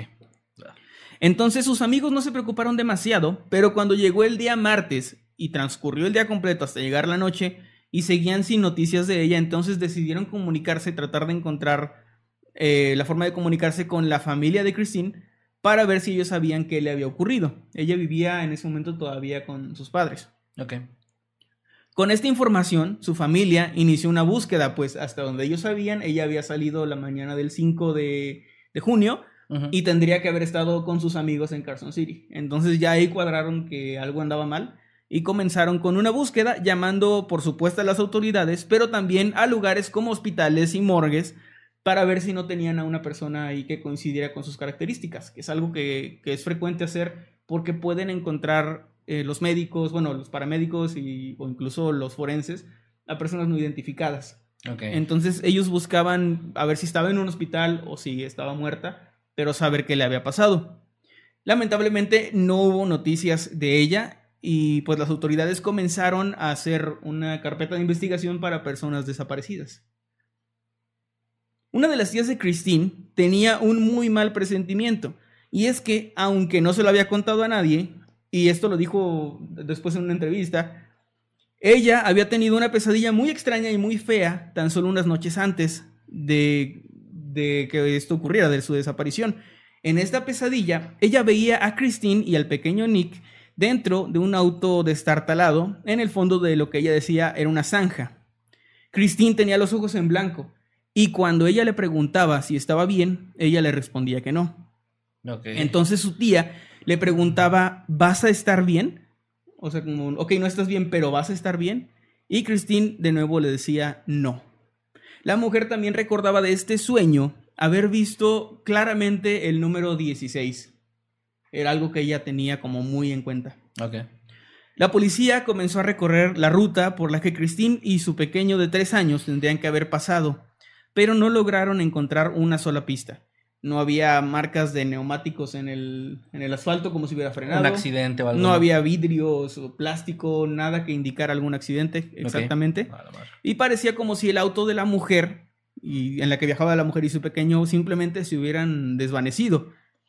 Y así llegaron a pasar, de hecho, cinco días en los que no hubo un avance en las investigaciones. La policía recorrió de principio a fin la ruta y de regreso, tratando de encontrar algo, pero simplemente por todo el camino no había una sola pista comenzaron a bajar- barajar la posibilidad, como siempre se hace, de que hubiera huido, por ejemplo, pero la familia decía que no tenía sentido precisamente por lo que les conté en un inicio. Ella tenía planes a futuro de casarse, todo parecía estar bien con su pareja, eh, todo estaba bien con la familia, tenía un nuevo trabajo que le estaba yendo muy bien también. Que no había razones No para motivos. escapar, ¿no? Que No. también hay casos donde ha pasado que no hay razones y aún así hay algo que nadie sabía o... Precisamente en una historia de misterio sin resolver que les traje eh, sobre una mujer que desapareció y que se había suicidado, no sé si lo recuerdas. Sí, sí. que si no lo han visto pueden verlo en el video de Misterios sin resolver que fueron resueltos, así se llama, está en el canal. Y bueno, para resumir ese caso, era una mujer que desapareció, solo encontraron su bolso entre unos arbustos y sus hijos no sabían qué le había pasado. Años después descubrieron que era un plan que ella tenía para fingir que desaparecía y suicidarse porque según ella era menos doloroso para sus hijos que creyeran que había desaparecido y no que supieran que había muerto. Ajá. Lo que yo creo que es todo lo contrario, pero bueno, desde su razonamiento era, era así. Entonces, vaya, o sea, aunque a este punto de la historia no había razones, pues... Ajá. Sí, ahora, por, por si van llegando o se perdieron, esto que les di es un ejemplo de otro caso que... Que ya trajiste, que- ¿no? Que ya traje. Lo- aquí no, no fue lo que pasó con, con Christine. Sí, no, no, no. No se me confunden. Ujú, No, no se me confundan. Los persino al revés, sí se confunden. Bueno, por cinco días no hubo avance en la investigación hasta que una mujer llamada Deborah Hoyt y su esposo llamaron a la policía para reportar un extraño avistamiento que habían tenido mientras viajaban en carretera. Estaban conduciendo a altas horas de la noche por la autopista número 50, que es la misma donde Christine y el pequeño Nick habían desaparecido. Ellos estaban cantando para tratar de mantenerse despiertos, cuando Débora vio de repente a una mujer a un costado de la carretera. La mujer estaba completamente desnuda y acostada boca abajo. Ah, la madre. Sus rodillas estaban ligeramente dobladas, tenía un brazo debajo de su cabeza y el otro sobre ella, algo Sí. así, o sea, como así. Y los dos esos. Sí, los dos. Es que es una posición Es que es muy una- Una, particular. posición muy extraña, que fue por eso que ella la describió así. Sí, sí. Porque la, la vio así, una mujer adulta desnuda que está en esa posición. Además, desnuda a la intemperie en una zona desértica, que por ahí, pues por Nevada, o sea, estás hablando de temperaturas muy, muy frías en la noche y muy calientes en el día. Sí. Ya saben cómo son las zonas desérticas. Entonces también era pues bastante extraño y peligroso, ¿no? De hecho, por eso a esta búsqueda las, las autoridades le habían dado mucha prioridad, porque estás hablando de una mujer y su hijo pequeño probablemente en un lugar muy inhóspito en, el, en cuanto al clima, ¿no? Sí, sí, sí. Entonces se le dieron prioridad porque si ellos estaban por ahí perdidos o algo, era muy probable que pudiera ocurrirles algo por el extremo calor o por el extremo frío. Eh, ya, leí lo- ya leí esto, ok. El marido de Débora no había visto a esta mujer, pero creyó que podría tratarse, cuando ella le dijo lo que había visto, de una broma o bien de una estrategia, una trampa, para hacerlos detenerse y robar Ah, su auto pues. que es algo que también ocurre, o sea, como algo tan llamativo que te hace detenerte y luego, no sé, sale un montón de gente de los lados de los arbustos y te quitan tu auto o Sí, te hacen no, algo peor. Qué miedo. Entonces, lo que él decidió, que creo que fue muy sensato, es no detenerse, seguir adelante y en la primera cabina telefónica, era 1994, que encontraran llamar a la policía, porque tampoco tenían forma de ellos hacer algo o de llamar a las autoridades desde su auto. Ya existía, creo, en el 94 estos celulares en el, o teléfonos nos bien en el auto, pero era rarísimo y era de gente muy, Y además, muy si rica. la señal, ah, incluso hoy en día en carretera es mala, imagínate. en el 90 y desierto está muy cabrón. Sí, Entonces ellos no tenían forma de ayudar más que de lo que la forma en la que lo hicieron, que creo yo fue muy sensato. Cuando hablaron por teléfono, le indicaron a la policía lo que habían visto, reportaron este avistamiento y de hecho no fueron los únicos, pues la policía esa misma noche recibió más reportes exactamente de lo mismo. Ah, ok. Personas habían visto a una mujer ahí eh, Igual. en esa posición, sí. Ok, nadie se detuvo. Me imagino que sí, No. sí tenían la mayoría esta idea de, de que podía ser una especie de trampa, ¿no? Sí, de hecho esa zona en particular era un poco peligrosa porque era sinuosa, digamos. Estaba, hay barrancos, hay como pendientes, entonces tampoco hay una orilla tan definida, o sea, no es una carretera plana en esa parte. Entonces también detenerte era peligroso incluso, porque Ya, pues sí, era, era un poco complicado, ¿no? En cuestión de minutos, dos patrulleros estaban en el sitio donde Débora reportó haber visto el cuerpo. Sin embargo, eh, no tenían un punto de referencia claro, solamente siguieron como más o menos lo que ella les contó por dónde estaba, ¿no? Recordemos también no había GPS como tal para marcar un punto. Claro, ¿no? Entonces comenzaron a buscar, era de noche, y las autoridades no encontraron nada. A la mañana siguiente, algunos eh, oficiales estaban hablando al respecto y comenzaban a, a sospechar, o sea, no lo habían ahorita hasta este momento vinculado, pero comenzaron a sospechar que podría ser Christine y te- o tener algo que ver con lo que le había pasado a ella y al pequeño Nick. Entonces, realmente la- lo, lo que se estaba investigando, digamos, no era la desaparición de ellos en ese momento, pero este avistamiento se vinculó y es aquí donde entra el detective Rich Stracer, que él lo que hizo fue decidir ir a investigar por su cuenta. Él se enteró de este avistamiento, eh, estaba a cargo de la investigación y pensó en ir de día porque a, esa zona porque era mucho más fácil encontrar pistas con Claro. la luz del día, ¿no? Y porque le daba miedo. También probablemente. Entonces pensó que podía ser más fácil detectar algo con la luz del sol y se dirigió a donde Débora le había indicado, ¿no? Que era un tramo, como les decía, particularmente peligroso de la autopista 50, al que se le conoce como Bullion Bend. Mientras Stracer conducía por esta zona lentamente, ¿qué pasó? No quería leer cómo es, eh, ¿cómo se dice? Bullion Bend. Qué raro, no, no sé cómo Bend es como curva, pero Bullion no sé qué sea. Ah, ahorita te lo traduzco A mientras ver. estás estoy. Y bueno, mientras Stracer estaba conduciendo por ahí, por esta curva, por este lugar sinuoso, estamos viendo que es Bullion. Curva de lingotes. Ah, de lingotes. Como de- Nunca había como escuchado, nunca he escuchado la, la palabra bullion.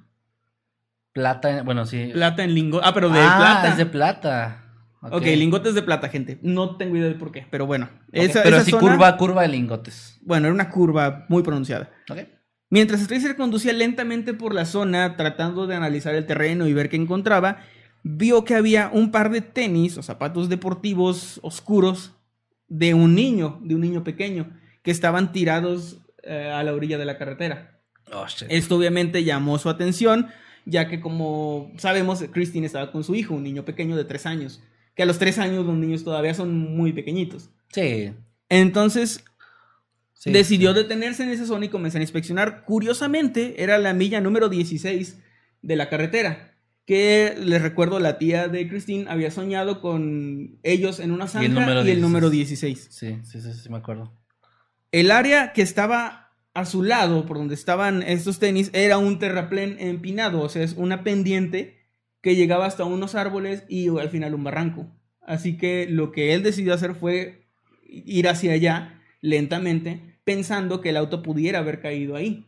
Y si eso era cierto, era muy difícil que los demás conductores pudieran verlo, porque estaría detrás de muchos árboles y en el fondo de un barranco. Claro. No era un barranco tan pronunciado, pero sí suficiente para cubrirlo. Ok. En el fondo del barranco, el oficial estuvo inspeccionando, cruzó varios árboles y ahí encontró los restos retorcidos del auto de Christine. Oh, Al bajar, vio que en el asiento del pasajero estaba el pequeño Nick. El niño se encontraba desnudo y en posición fetal. Tenía la piel helada y con una tonalidad de color azul. Ay, no. Stracer tocó el cuello del menor solo por protocolo para encontrar el pulso, y entonces el pequeño pareció respirar muy levemente. El oficial de inmediato llamó a una ambulancia porque el niño estaba vivo. En el lado del conductor se encontraba Christine. Ella estaba muerta y parecía llevar varios días así. De hecho, llevaba su ropa puesta e incluso llevaba puesto el cinturón de seguridad. Nick había estado solo en el coche junto al cadáver de su madre por cinco días. A la verga, güey. De hecho, esto no, no, lo, no lo escribí, pero estaba sufriendo de hipotermia porque se había quitado la ropa, que eso es un síntoma de cuando cuando tienes hipotermia, sientes tu cuerpo se defiende de cierta forma. Ya lo, ya hemos platicado con el paso Diatlov y el, otro caso que trajiste también. El otro, el otro, el otro Diatlov. sí. Donde la gente suele quitarse la, la ropa por eso. Qué fuerte que es tan instintivo que incluso un niño pequeño de tres años lo hace. O sea, es algo totalmente de instinto de supervivencia y no. Así es. Y curiosamente funciona al revés. Te hace más daño, pero. Pero sí, o sea, pues tu cuerpo se calienta tanto que tú sientes que, que tienes que quitarte la ropa. Ahora, debido a estas, bueno, por decirlo, nuevas evidencias, la policía concluyó o, trazó, digamos, lo que había pasado.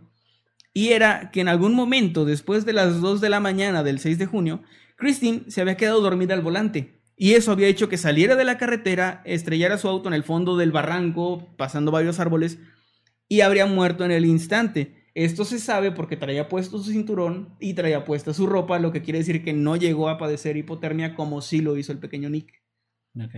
Por la profundidad del barranco, nadie había visto el auto al pasar por la carretera, entonces por eso es que no habían visto nada, ni marcas de neumáticos, porque ella en ningún momento había frenado. Probablemente fue consciente hasta que ya era muy tarde. Si es que llegó a hacerlo, que yo creo que sí, en algún punto tuvo que haberse despertado. Pues sí, sí. Pero bueno, terminó muriendo de esa forma. Qué, qué curioso, o sea, bueno, qué bueno, pero qué curioso que haya muerto ella y el niño no. Si él iba en el asiento del copiloto y no. Supongo no lo, no lo o sea, es un lugar muy inseguro para un pequeño, incluso para un niño. O sea, el niño me refiero ya a uno de 6, 7 años, es un lugar muy Yo supongo que llevaba su, su cinturón. Pero ella también. Pero sí, está. Está raro. Bueno, también no sé, porque bueno, ahorita lo vamos a ver. Es probable que él no fuera en el asiento del copiloto en el momento del accidente. Ay, no me jodas, no. Ok. Es muy probable. Ya entendí. Pero bueno. Ya entendí. La buena noticia era que Nick estaba bien y de hecho se iba a recuperar. Contra todo pronóstico, el niño había sobrevivido en esa zona desértica donde los días alcanzan temperaturas extremadamente altas, lo que les comentaba hace rato, y las noches son sumamente frías y oscuras. No hay ni siquiera población cerca como para, o sea, para que hubiera luz o algo así. ¿Cuánto tiempo estuvo ahí? Cinco días. Eh, fueron, sí, cinco días, creo que cuatro noches. Ok. Según los médicos que lo atendieron, a Nick tan solo le quedaban a lo mucho un par de horas de vida en el momento en el que fue encontrado. si se hubieran tardado un poquito más. O sea, si el, si el detective decide no ir a esa hora, sino tres, cuatro horas después, o esa noche, O sea, lo hubieran encontrado fue muerto. justo a tiempo. Están preguntando acá si puedes repetir cómo encontraron el cuerpo de la mujer en la carretera. O sea, como el que vieron. Ah, ok, estaba boca abajo con las rodillas un poco flexionadas, como entre de lado y hacia abajo, porque la cara la tenía hacia, hacia el suelo, el, el brazo, no sé si el izquierdo o el derecho, pero uno de los brazos estaba debajo de su cara y el otro estaba encima de su Y cara. estaba desnuda Y completamente. de- completamente desnuda. Ok, ahí está. Porque alguien lo pidió en el chat. Ok, eh, le quedaba muy poco de, de vida y así fue como la desaparición de esta madre de familia y su hijo se resolvió. Sin embargo, una pregunta se había quedado sin respuesta y era muy importante. ¿Quién era la mujer a la que Débora había visto tirada en el suelo a un lado de la Y carretera? no solo ella, varias personas, ¿no? Varias personas la habían visto. No podía haber sido Christine, pues ella había muerto instantáneamente y además llevaba toda su ropa puesta. Algunos teorizaron que podía haberse tratado del pequeño Nick, quien sí se encontraba desnudo.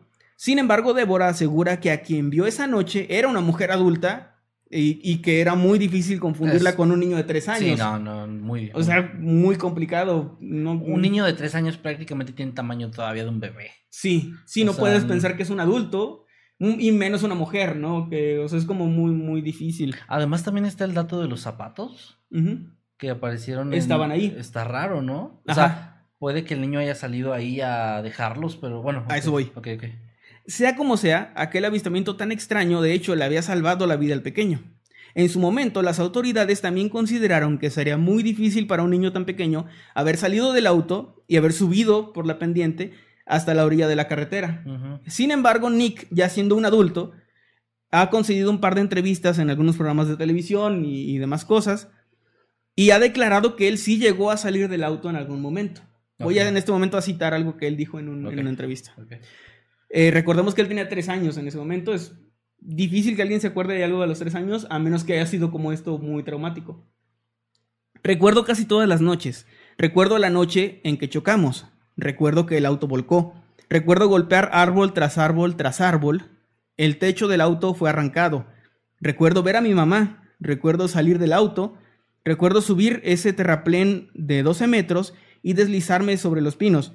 Recuerdo ver las luces, recuerdo cada noche muy bien, pero simplemente no recuerdo los días en absoluto. Ah, ok. O sea, él solamente recordaba, los Las recuerdos que tiene son de noche, pero no recuerda los días. Él mismo teoriza que tal vez dormía de día, todo el día, pero es Pues supongo que es un poco más fácil dormir en- con calor que con ese frío, ¿no? Tal vez. Verga, güey, wow. Eh, Qué horrible, puta madre, Sí. qué horrible. O sea, no puedo dejar de imaginarme el momento donde se dio cuenta que su mamá estaba muerta y. O Eso- sea, un, un niño de tres años todavía es muy pequeño, todavía llora para llamar la atención, todavía busca de esta manera algún adulto, ¿no? A su mamá, eso- a su eso- papá. O sea, él vivió todo eso de llorar y que su mamá, pues, no se moviera ya y, y supongo que entender que estaba muerta. No, no lo escribí, pero leí en una parte que por las declaraciones del niño, conversando con la, con la abuela, la mamá de Christine, ella piensa que él estuvo platicando todavía con su mamá por varios días antes de... O sea, sin entender lo que estaba pasando, como Ah, si pensara que estaba es- dormida o algo. Sí, sí, Como sí. que estaba platicando con ella, ¿no? Sí, sí, sí. Verga. Ahora, con esta declaración de Nick podríamos concluir que sí, de hecho pudo haberse tratado de una confusión y que probablemente fue a Nick a quien Débora vio en la carretera, que él dejó sus zapatos ahí, que eso es lo, lo más probable, y que por alguna cuestión de perspectiva, distancia, oscuridad lo haya confundido y haya pensado que era él. Sin embargo, la siguiente declaración de Nick podría poner sobre la mesa algo más. Él dijo que cuando el sol se ocultaba, había un resplandor alrededor del auto y que cada noche, mientras él se encontraba ahí, junto al cuerpo de su madre, podía ver junto a la carretera a una mujer que lo miraba desde lejos, desde la orilla. Ah, su puta madre. Esto ya cada estaríamos ya metiendo aquí en el caso un tema Paranormal. sobrenatural, ¿sí? Sí.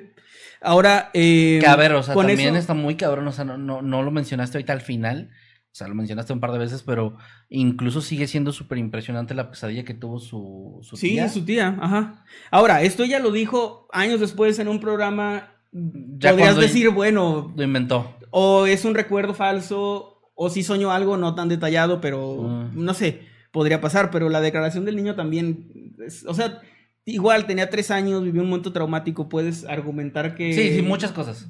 Igual, recuerdos falsos, lo que sea, pero no deja de ser, creo, muy impresionante. Está cabrón. Porque sí. al final esto, o sea, Débora insiste e insistió siempre en que ella vio a una mujer adulta, no vio a un niño, que no era fácil confundirse. O sea, hubiera visto, si hubiera dicho, vio a un niño tirado desnudo al lado de la carretera, todo esto sería como mucho más fácil de, de armar, ¿no? Sí, sí, sí, sí. Pero no, no fue así.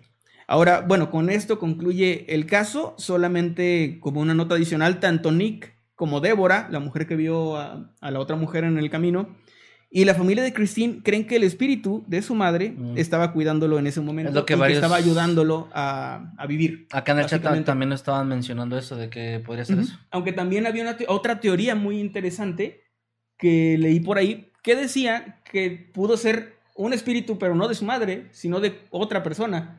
Porque cuando él vio a esta mujer a lo lejos no se acercó ni le dijo mamá o algo por el estilo.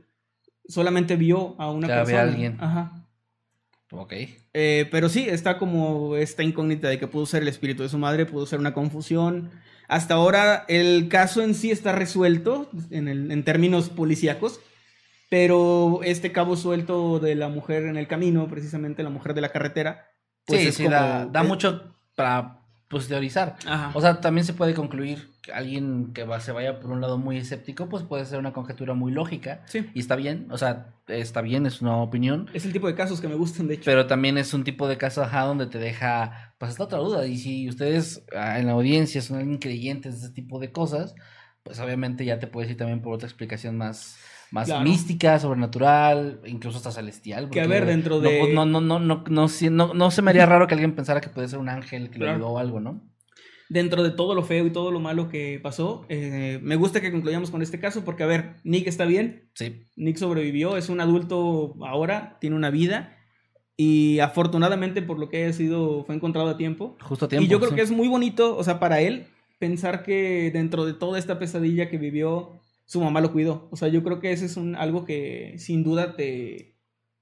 eh, pues te ayuda, ¿no? O sea, te, te hace Ahora sí, sentir eh, que entre, bien. ese- entre estas tragedias, pues una parte bonita, Sí, ¿no? un poquito de luz ahí. Que también esto de que veía un resplandor alrededor del auto en la noche, mucha gente lo ha relacionado con que por eso no murió de hipotermia como tal. O sea, como que si hubiera algo de alguna forma dándole calor, si, si pudiera decirse. Que me gustaría saber eso, o sea, me gustaría saber si esas cuatro noches que pasó eh, es como una especie de milagro médico que no haya muerto o si tendrá como esto, este tema más fácil de explicar. No, bueno, o sea, no sé, yo no soy experto en ese tema, me- tendría Ujú. que hablar con alguien que sea más, más experto en eso, pero no sé cuánto puede aguantar, no sé exactamente qué temperaturas había y no sé exactamente cuánto puede Es aguantar un niño de esa edad sí. sin comer, sin beber agua, me imagino, y ponerse... Los niños son más climática. resistentes de lo que creemos de repente, pero sí es un poco... O sea, es complicado porque también no tengo yo tampoco los datos del clima, como estuvo Sí, esas pues, noches. está difícil. Es difícil. Eh, pudieron no ser tan frías a lo mejor, pero sí lo suficiente para causarle una hipotermia al quinto día, la cuarta noche.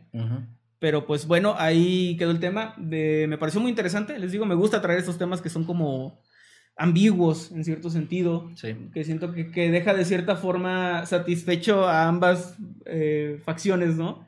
Tanto los escépticos pueden decir, bueno, ok, pasó esto, como los, los creyentes pueden pensar otra cosa. Y está bien. es válido. O sea, al final del día ya, se- ya está resuelto, ya queda en cada persona creer lo que quiera Sí. creer. Y está bien, o sea, está, es válido. Muy bien, pues, wow, gran caso. Y Gracias. miren, antes de empezar el tema, eh, los temas, normalmente ustedes saben que nosotros eh, ponemos primero el tema de la miniatura o Ujú. de la portada del podcast pa- para que pues la gente que entre por eso pues lo vea primero, ¿no? Pero hay, hay excepciones, hemos hecho muy pocas, pero hemos hecho excepciones donde no, no es así. Porque a lo mejor otro caso tiene una mejor imagen que se pueda mostrar, más llamativo, lo que ustedes quieran. Ujú. Y, y hoy le pregunté a Manuel, le dije, oye, pues mira, ya que tu caso no tiene imágenes realmente, Sí. podríamos este usar el mío, que creo que puedo O sea, hay para que nos entiendan, hay imágenes, pero son como las fotos de las personas desaparecidas. Perdón, no, o sea, no dije bien, no hay imágenes como para usar para el... Sí. que puedan ser más llamativas, por así decirlo. Entonces usamos el mío y al principio le dije, oye, pues, pero como quieras, si quieres empezamos con el tuyo, ¿verdad? No pasa nada. Y te Y pregunté, me a ver, ¿Cómo está tu caso? Y dije, no, pues el mío está muy turbio, o sea, no termina, pues no termina bien, o sea, termina, pues, triste o, o espeluznante, como sea. Y él me dijo, bueno, el mío creo que puede terminar con una parte más positiva, un poquito de luz. para no cerrar el directo o el, el programa así. Y bueno, a ver. Y sí, qué bueno.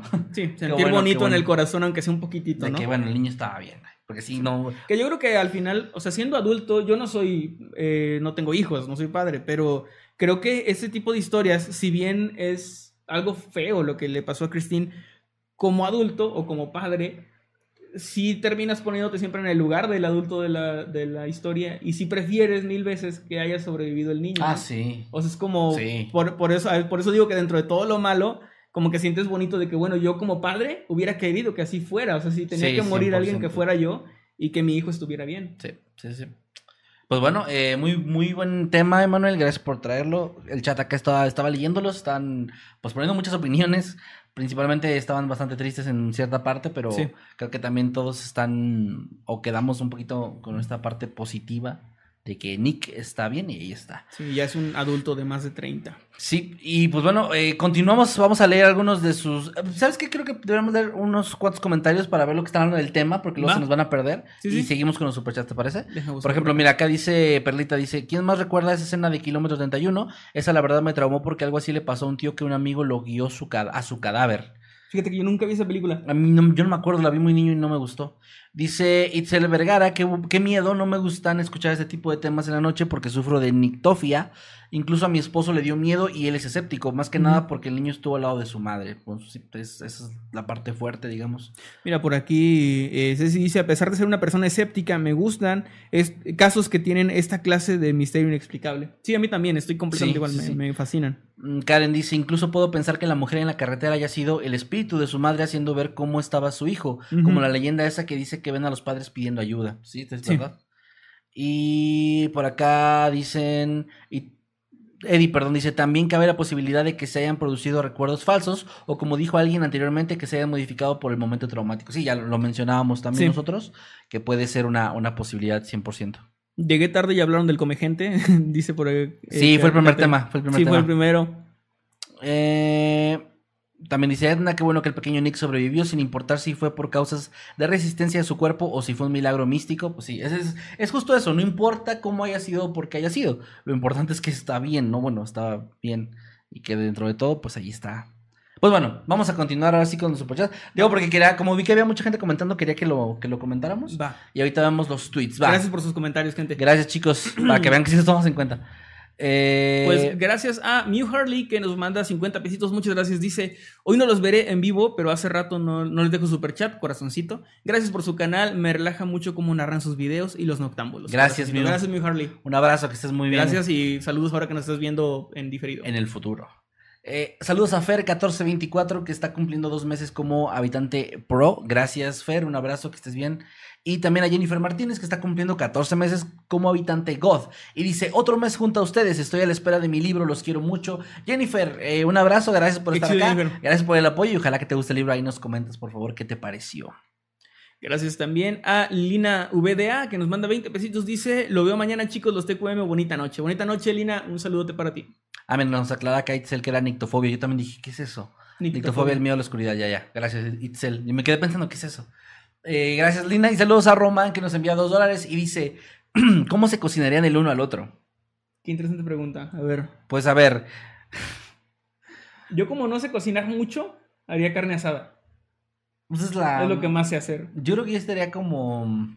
No, yo, sí le, yo estaría echar ganas, o sea, sería como un este... Yo también, güey. Te dejo Emanuel. marinando toda la, desde la noche anterior con juguito de naranja, pimienta. Ok. Pero, O sea, no es nomás echar la carne así, gente. bueno, que sí, sí, es verdad, es, es verdad. Discúlpame por haber No, no, hecho, me hecho parecer... Mi corazón norteño. hecho parecer que lo iba a hacer al, al- me refería que me refería que no te haría en un guisado sencillo creo que haría algo chido o sea me aventaría un chicharrón prensado así de Manuel que nunca he hecho chicharrón prensado. un chicharrón prensado de, de Manuel con salsa de meme parreño. con salsa de no. ¿Con no crema? porque no te va a gustar no te va a gustar saber cómo, cómo se saca esa salsa eh, ahí está Ese loco caníbal siempre tan compartido, dice el Leviatán. Gracias manda por el 20 superchat. pesitos, sí, que era buena gente, ¿no? Porque le compartía a sus El loco amigos. caníbal. No manches, qué Sí, manera pues, de. eh, él decía eso o sea, Qué eso manera que- de creerte algo, ¿no? O sea, decir, ah, No, sí, soy buena persona. Güey, pues lo mencioné en la cita que hice de lo que dijo. O sea, él mencionaba incluso como en la Biblia, dice que compartes el pan. Pues yo compartía a Manuel. Ajá. Se la verga. Porque era buena gente y sabía rico, ¿no? Eh, saludos a Skinterwin que nos está mandando un mensaje de membresía. Está cumpliendo dos meses como habitante VIP y nos dice: Ah, no, ma, no tenía idea de que tenía un mensaje destacado por ser miembro. Y justo ahora los estoy malgastando escribiendo tonterías. Un saludo, chicos. Saludos, Saludos, Skinterwin. Una- un abrazo y gracias por estar acá apoyando. Saludos también a Claudio Ab- Abar, perdón, Alvar, Albarracín. Una disculpa, Claudio. Dice: Hola chicos, saludos. Un mes más, saludos. Lleva siete meses, por cierto, como habitante pro. Que por cierto, nada más para hacer notar que su foto de perfil es Picoro Eh, Daimaku siendo atravesado por el cerdo volador de los Simpsons. Todavía sirve, todavía sirve. Qué buena imagen, no mames. Muy buena. Eh, saludos, Claudio. Eh, Clippy nos manda 50 pesitos, gracias. Y dice: Si llegué a tiempo, ya se van. Ni Pex a repetir stream. Yo vi cuando cayó el super chat y estábamos a medio tema. A medio tema O todavía. sea, mediación. Así que todo bien, Clippy. Saludos y gracias por el, por el apoyo. Y gracias también a Didi que nos manda 20 pesitos. Dice, todo bien, nomás me giró la cabeza 360. Ah, por bueno. la- porque la, la presioné al revés y no vieron. Sí, ahorita estaba comentando Didi que por eso nunca comenta, porque cuando comenta le mandamos al averno, literalmente. bueno, pues Didi, perdón y gracias. No fue a propósito, es que no me acordaba de cómo era. Luego van a sacar teorías de eso, güey, de que somos satánicos y así. Sí, que hay, una, hay, una, hay una, me dio mucha risa que hay una foto de una de un episodio de La Pensión de Fede Lobo y el Chris Martel, donde Saludos. Fede hace la pose esa, no cómo es. Ah, sí que es, es así. Ajá, es así. Y lo hace por un momento, pero pues creo que, no sé si fue intencional o no, y estaban ya haciendo de que, "Eh, qué pedo, eso estuvo raro.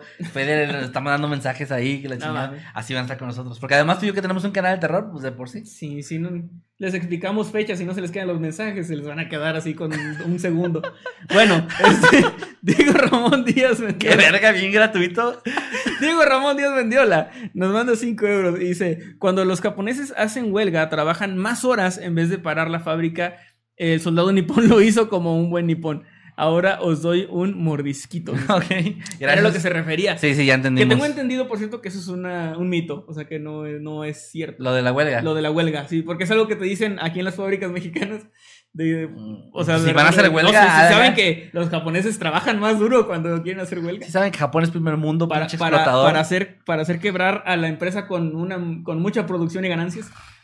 Pero no, sí, sí sabía que era. eh, Sí o sea, había escuchado eso porque me lo dijeron en la fábrica. Si sabes que los aumentos se piden en Japón con un sexo oral. Sí, güey, no, es qué que, pedo, güey. Te digo, me, me lo dijeron, no. me dijeron ese, ese dato curioso. Pinche mito pendejo. Ese dato curioso en la, en la fábrica cuando era trabajador, pero me puse a googlear Y no. vi que no era cierto. No, no, lo que sí es cierto es que se pueden tomar siesta, ¿no? Ah, eso sí los dejan tomar siestas. ¿Por Eso, no te lo dicen aquí en la fábrica. No, y sabes, y sabes lo más cabrón, eso, eso dicen de que no, en Japón se toman siestas durante si están cansados. Y en Japón también los explotan laboralmente bien culero. Sí. Tienen horarios bien de la chingada ya y. Y es uno de los países con un mayor índice de suicidios en el mundo. Así es. Entonces, ajá, ojo con eso. Y Darío Bien, Blanco, nada más, Darío Blanco, gracias, gracias. que nos mandó 200 pesos argentinos y nos dice, nunca puso mi foto atrás el Emanuel. Ah, sí, cierto. Es verdad, güey, Sí. No, pues que güey. mira, yo rompo promesas siempre, Darío. Sí, pues a ver. Siempre. Hermano, no, no, ni siquiera le puede ser infiel a, no le puede ser fiel a Cristina conmigo, que que eso fue con Dios, güey, que te lo estás cumpliendo. Pues ahí yo, vi- yo, yo estaba ahí, güey, este, yo era un padrino, güey, estaba ahí viendo cómo a Dios ahí todo crucificado le dijiste que ibas a ser fiel. Dije, Y luego, y luego vienes acá a la casa a hacer cosas innombrables. No, güey, ya, a ver, ya Y yo Cristina. dije que Simón. Gracias, Sí, Darío. pero estabas haciendo changuitos. entonces Gracias, Darío, por esos eh, 200 pesos No argentinos. es cierto, Cristina, no, no es broma. O sea, ¿No es broma? no, no es broma. Gracias, Chao, es que gracias por eso. Te estoy ayudando, güey. Nada, gracias, gracias. mensaje de membresía está cumpliendo un mes como habitante pro y dice: Pobre Didi, pido un saludo con voz de narrador. Ok, son dos temas aparte quedó. Ok. Hola, ¿qué tal? Buenos días, tardes o noches. Los saludos a su amigo Nightcrawler. Y su amigo Masketman. Y este es un saludo muy especial para Shadowscape. Saludos, Shadowscape. Y pues, perdón, Didi, porque Manuel te mandó. Perdón por, por persinarte al revés.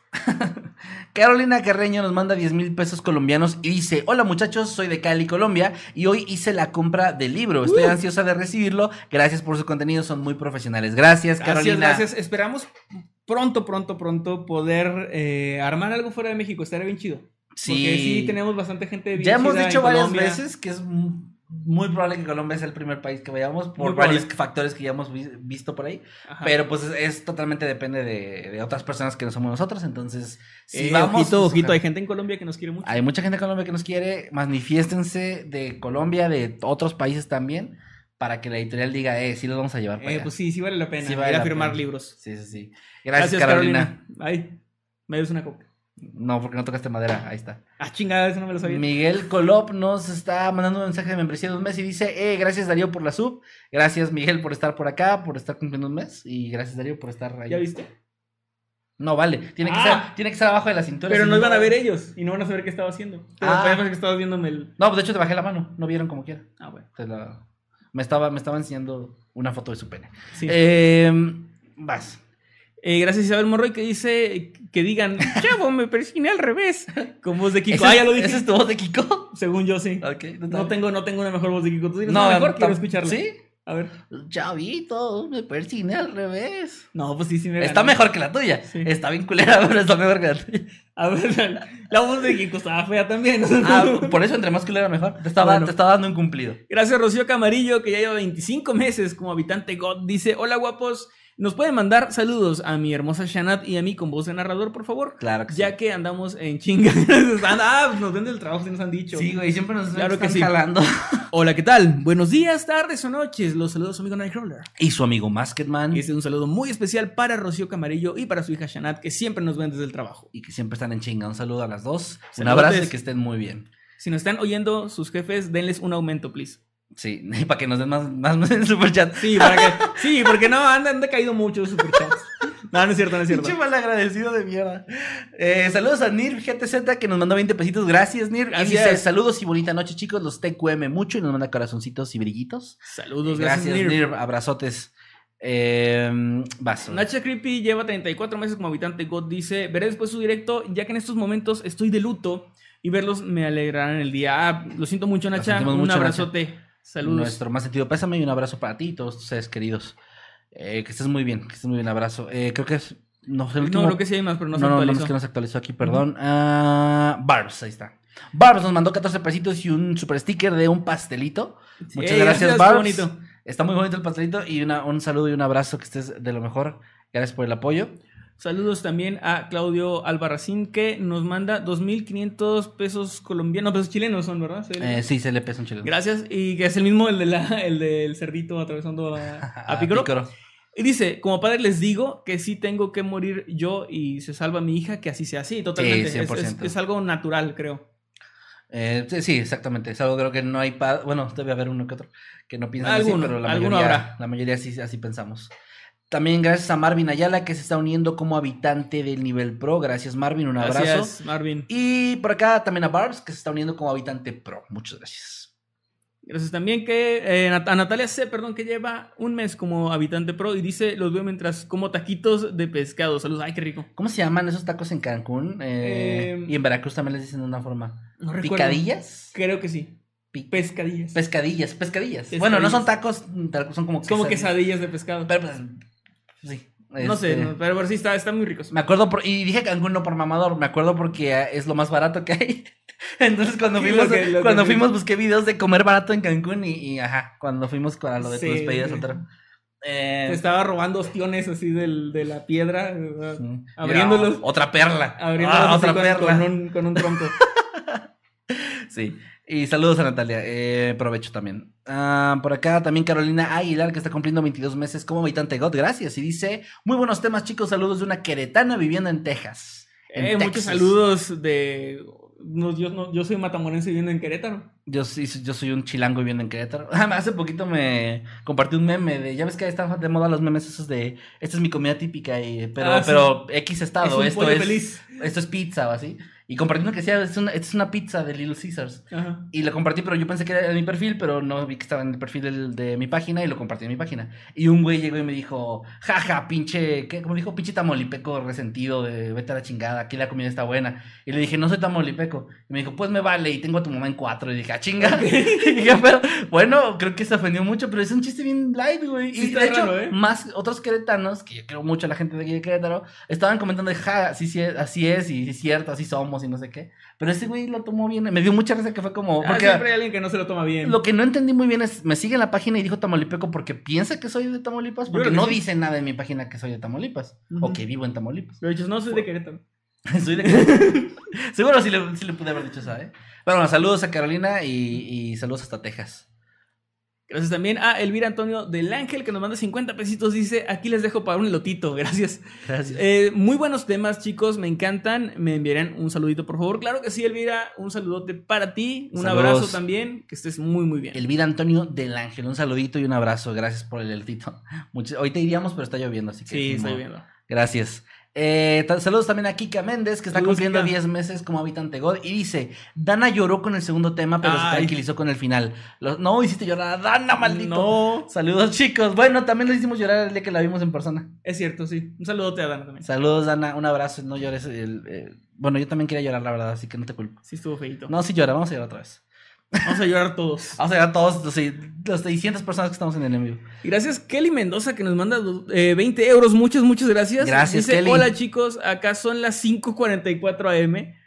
Eh, llegó, llego bien tarde, pero vi el aviso apenas. Solo para comentar que yo también soy de Táriba, donde el comegente, eh, el mismo lugar que el Ah, comegente, sí. mi mamá trabaja donde lo tienen preso. Y Ah, no sorprendió manches. que hablaran de eso hoy. Órale. Wow, pues ahí está. De hecho, por aquí llegué a ver, es que estábamos en el tema, pero por aquí llegué a ver gente en el chat que también decía que vive cerca de donde lo agarraron o de donde se perdió esa sí. gente. De hecho, cuando, cuando compartí el, el- las publicaciones en redes sociales, había gente comentando también eso de que, ah, yo, yo escuché de eso porque vivo por ahí y algo así, a, ver cómo lo cuentan el tema hoy, así, o sea, como que sí, tengo Sí es entendido que pues sí es conocido en Venezuela, ajá. Eh, ac- acá no llegó tanto, o sea, como que no se quedó en el colectivo de la gente, creo, en la memoria, porque yo nunca escuché hablar de eso. O al menos yo no, no en mi círculo cercano. Pero siento que es uno de esos casos que debieron haber tenido más repercusión, o sea, sí, mediática, ¿no? totalmente. Si ya ves que te. Bueno, no sé si lo comenté o eso me lo salté, pero la primera vez que lo atraparon en el 95, mm, la noticia fue local. O sea, ni siquiera llegó a periódicos nacionales. Y eso creo que me lo pueden confirmar venezolanos. Sí. Ah, y, y- y mucho menos internacionales hasta lo del 99. Ya se hizo conocido el caso y luego se hizo conocido el caso del 95. Entonces, la primera vez que mató y que canibalizó, Sí. ni siquiera se hizo una noticia tan grande.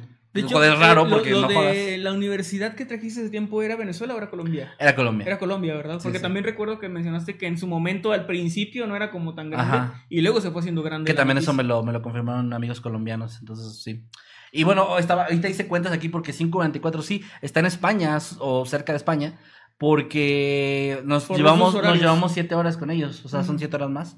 Entonces, gracias Kelly, gracias a los españoles, amigos españoles, ojalá algún día podamos ir allá a verlos. Estaría bien chido. Y gracias a los que nos ven en vivo, porque qué, Eso chinga ver a las 5 de la mañana un podcast en vivo. Sí, ¿no? gracias, gracias por, por vernos en vivo a pesar de la hora. Gracias, de verdad. Eh, por aquí llegó otro más. no Sí, sorry, eh, déjame lo ponga. Ay, ups, perdón, aquí está. De Alaide. Así es, gracias a Laide 1369 que ya lleva 22 meses como habitante pro. Dice, eh, los vi en la firma, son muy amables y divertidos. Muchas gracias. Sabes que es un, es un gran halago cuando, o sea, Sí. es un gran cumplido. Y más nos, han dicho eso que, ay, son iguales. Porque no sé si esperan que los tratemos mal o que Güey, pues es que no los culpo, o sea, hay tanto creador de contenido, tanto youtuber que de repente sí se hace el, amigos, todos somos aquí compas, y luego en persona son bien mamones con la gente, y sí, sí, Sí. he sabido casos. Cuando se que los entiendo. en, se acercan en la calle y que te dicen, ah, es que me da pena pedirte foto porque no te fueras a molestar, ¿no? Es como que no, ¿por qué me voy a, Y yo, ¿por qué? Pues solo estoy cagando, o sea, Sí, ¿no? De- permíteme y ahorita nos tomamos la foto. en la calle. Sí, yo en la banqueta. La Pero no, sí, sí nos ha pasado que, que de repente como que piensan que nos vamos a molestar. Eh, pero no, no, nunca, nunca. Nada. Para nada. Eh, saludos también a Cindy Noyola, que nos envió un super sticker de 9, 10 dólares. Muchas, muchas gracias, Cindy. Un abrazo, que estés muy bien. Gracias, Qué bonito, Cindy. es un zorrito que dice thank you. Ay, qué bonito, está Que muy bonito. muchas, gracias, muchas, Cindy. muchas gracias. Un saludote para ti. Y por acá también a las pompitas de Nightcrawler. Mis pompitas, que un saludo. Nos es- está cumpliendo 12 meses, un año ya de habitante pro. Y dice: Los TQM hace poco los conocí y son de lo mejor. Gracias. Ay, gracias. Muchas gracias. Pues mira, por acá algunos tweets. Vamos con los tweets. lo Cubita que- RS, pues, Cubita. ¿cómo estás? Un saludo. Con el hashtag Noctámbulos Podcast dice, por fin llegó mi libro. Ya hay el primer capítulo de Emanuel. Güey, Cubita tuvo problemas por ahí, creo que le tardó un chingo en llegar. ¿Sí? Creo que ahí sí le tardó de verdad bastante. Órale. Pero no fue tema ya ni la editorial ni nada, fue la paquetería que le estaba. No, me, qué me raro, estuvo, ¿eh? me estuvo comentando en redes que le estaba pues así de que dando largas de que no, no sé qué, y ahora están no sé dónde y así. Entonces, Pues el- qué bueno que ya le llegó. lo ¿eh? sentimos mucho. Lamentablemente las paqueterías a veces pues, pues, hacen sus desmadres, pero ojalá que no siga pasando eso y gracias, qué bueno que ya está por allá. Eh, también el fantasma de Calaverín nos dice, por cierto, si se lo preguntan, mi prima ya se divorció de su esposo y actualmente sale con alguien que sí tiene trabajo y vigila que los niños no se rompan la madre. No tengo nada de contexto, pero No, yo tampoco. como me mama el chisme, gracias por decirme eso. Sí, saludotes. Acá también, perdón, MS Lara, con el hashtag Noctambulus Podcast, dice Pinocho de Emanuel, eh, Pinocho Crawler, Night Pinocho. Y me dibujó como Pinocho. no sé por qué, pero bueno, un saludote. Y me, me, me, me viendo esto, venganza. No, así con la, con la cara. Venganza. Justicia. Contexto en Sin Máscaras ni Corbatas. Contexto encima más de corbatas o pregúntale a meme. Ah, mira, aquí el pantón de Calaverín creo que todo Ah, el contexto, nah, no ¿no? mames, pero ya. Son como tres tweets, no sé. No, si- no, ya- yo leo dos tweets nomás. Andy Dorantes dice, wow, el tema de Manuel me gusta pensar que la mujer era un espíritu que lo cuidó en todo momento e incluso ayudó a que lo encontraran. Hashtag Noctámbulos Podcast. Gracias, Andy. Y, pues, MS la, Lara dice curva de lingotes. y un dibujo Y de un una dibujo curva. de una curva de lingotes. Me encanta. A ver, voy a ver si se, si se alcanza a ver, ¿no? ¿verdad? Bueno, igual es, pues, es un dibujo de eso para los que están en audio. Un dibujo de una curva de lingotes. Ahí chequenlo en Twitter, lo acabo de dar retweet y me imagino que Manuel también. Yo también, sí. Em, por acá dice. MS Lara también dice, Emanuel tomándose su tiempo para insultar al comegente y estás tú ahí maldiciendo al comegente. Mira qué bonito. No sé si, si entendieron la referencia. Pero para los que la entendieron, gracias. Sí, déjalo ahí, déjalo ahí, que, que los que lo entiendan chido y los que no que pregunten. Mira, María Ortiz dice, eh, después de tanto tiempo ya puedo volverlos a ver en vivo, estoy viéndolos mientras celebro mi cumpleaños y de hecho pone una foto de su computadora con unos eh, chocolates ahí y un pedacito de pastel. Ah, Qué rico. chido. Güey, bueno, acá eh, Kelly nos acaba de ac- actualizar, gracias, nos mandó 5 euros y dice, no España, pero saluditos de una venezolana en Alemania que va entrando a trabajar. Me mandan saludo con voz de narrador. No sabía Claro que que nos sí. llevábamos 7 horas con Alemania, güey. Con Alemania, ¿no? o sea, y Yo sí ya me, me agarraste en curva, perdón. Yo No tampoco tenía sabía. ni puta idea, pero gracias, gracias. Pues, hola, ¿qué tal? Buenos días, tardes o noches. Los saluda su amigo Nightcrawler. Y su amigo Masketman. Y este es un saludo muy, muy especial para Kelly Mendoza hasta Alemania. Saludos hasta Alemania y ojalá que algún día podamos ir por allá y nos encontremos. Un abrazo, que estés muy bien y feliz, feliz eh, jornada laboral que empieza muy Sí, temprano. no manches. saludos. Eh, ah, bueno, pues a ver, leemos un par más, ¿no? Dice. Ah, perdón, no, no, no se me movió. La policía dándose cuenta que el loquito que agarraron ya tiene un historial delictivo y no hicieron caso. Y es el meme del Joker de vete a la verga. Está muy bueno ese meme. Pero no manches, es que sí, sí se mamaron los policías. la También. María Ortiz nos manda un muy buen meme que dice, mi amigo, o sea, citando, mi amigo Manuel está bien bueno, el que no sabe el contexto, la cara de Mr. Increíble El feliz, el que sabe Mr. Increíble perturbado, sí, güey, no mames. Sí, no manches. Por ser buena gente, güey. Eso es lo peor, ¿no? Sí, cabrón, es como de, es- porque esa fue su lógica, es- si es buena gente seguro que sabe bien. Verga, qué culero. Y bueno, saluditos también acá a Elios Nain, que dice la segunda vez que tendré oportunidad de verlos en vivo. Hoy no hubo turno extra y estaba mandando captura antes de que empezara el directo, así que Ah, saluditos, Elios. Qué bien. Y llegó otro superchat más. Bueno, Va, primero Andy Dorantes me dio mucha risa que pone, escuchando el tema de Kevin Masketman en Octamos Podcast, y pone el de, sí, bueno, ¿quién tiene hambre? bueno, eh, Lice Tan- Tanquea nos mandó 50 pesitos, no nos agregó nada de texto, pero Lice, muchas gracias, un abrazo, que estés de lo mejor, gracias por el apoyo y también saludos a Roman J, que nos mandó dos dólares y nos dice, ¿a quién le van Zuckerberg versus Musk en el Ay, ring? En el ring Zuckerberg, porque En ese güey tiene, tiene cuerpo atlético el cabrón. No, y tengo entendido que sí entrena cosillas. Sí, he visto fotos que- de él entrenando y Elon. Musk es mi papá, güey, así. Sí, eso sí, que llega en la noche así con la camisa de tigres Sí, y sí, la sí. cerveza, o sea, sí, sí, sí, no. Ese güey sí sale así como cuando hay una pelea fuera de su casa. A los vecinos salen, salen chanclas con un short así de básquetbol. Así, así. Y sin nada arriba y sale esta él. Y diciendo lo que hizo mal al güey a que le partieron su madre. No, no, no, no, se agachó cuando debía. Sí, también un saludote a Nishi- Nishiro K123, que nos manda eh, 500, eh, son colones costarricenses, si no me equivoco. No nos agrega nada, pero un agradecimiento Saluditos. enorme para ti, Nishiro. También eh, por acá Darío, nuestro mod y el papá de todos los pollitos. Dice, ya moderé mucho por hoy, toca dormir. Adiós Darío, descansa y gracias por Darío. todo el apoyo. Y de una vez saludamos gente del chat para ya ir despidiendo el programa, ¿te parece? Claro que sí, un saludo para Jesús Dimas, que dice me saludan, please. Eh, un saludo para Ann también, que dice que descanses, Darío. Para Ceci también, dice los quiero mucho, chicos. Gracias, Ceci. También para Martín Alexandro. Y un saludo también para Flor Reyes, para Daniela y para Jesús Dimas de nuevo.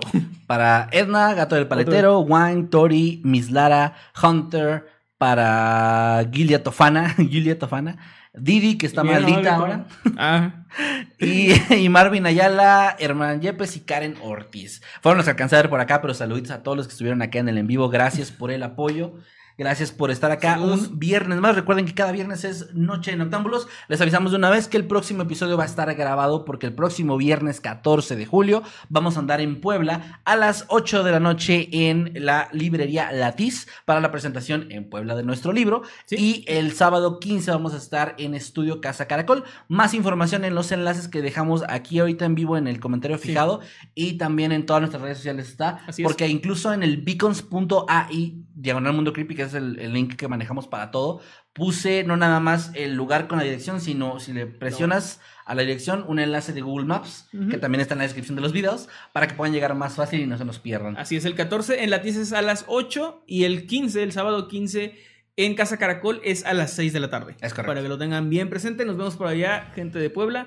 Y nos vemos el 29 en Celaya, que eso va a ser eh, no como Mundo Creepy, sino en cuestión musical, pero vamos a andar los dos por allá. Vamos a andar los dos ahí. 29 en Celaya.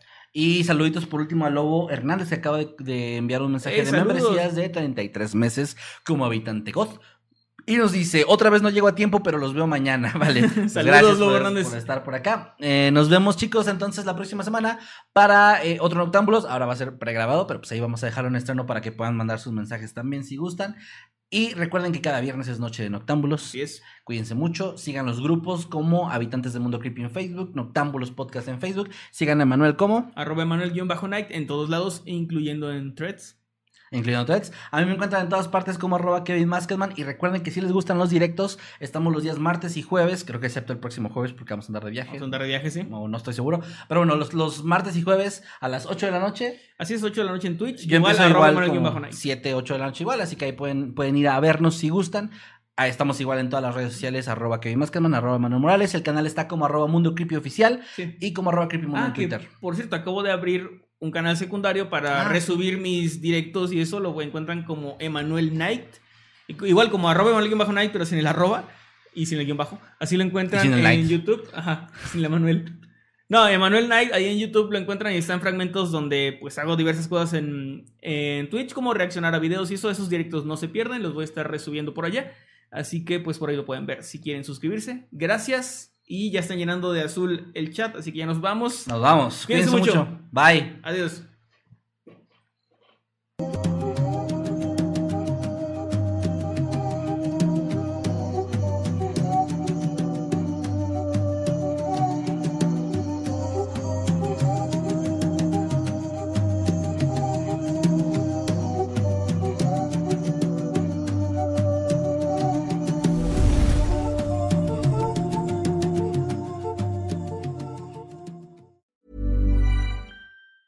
Planning for your next trip?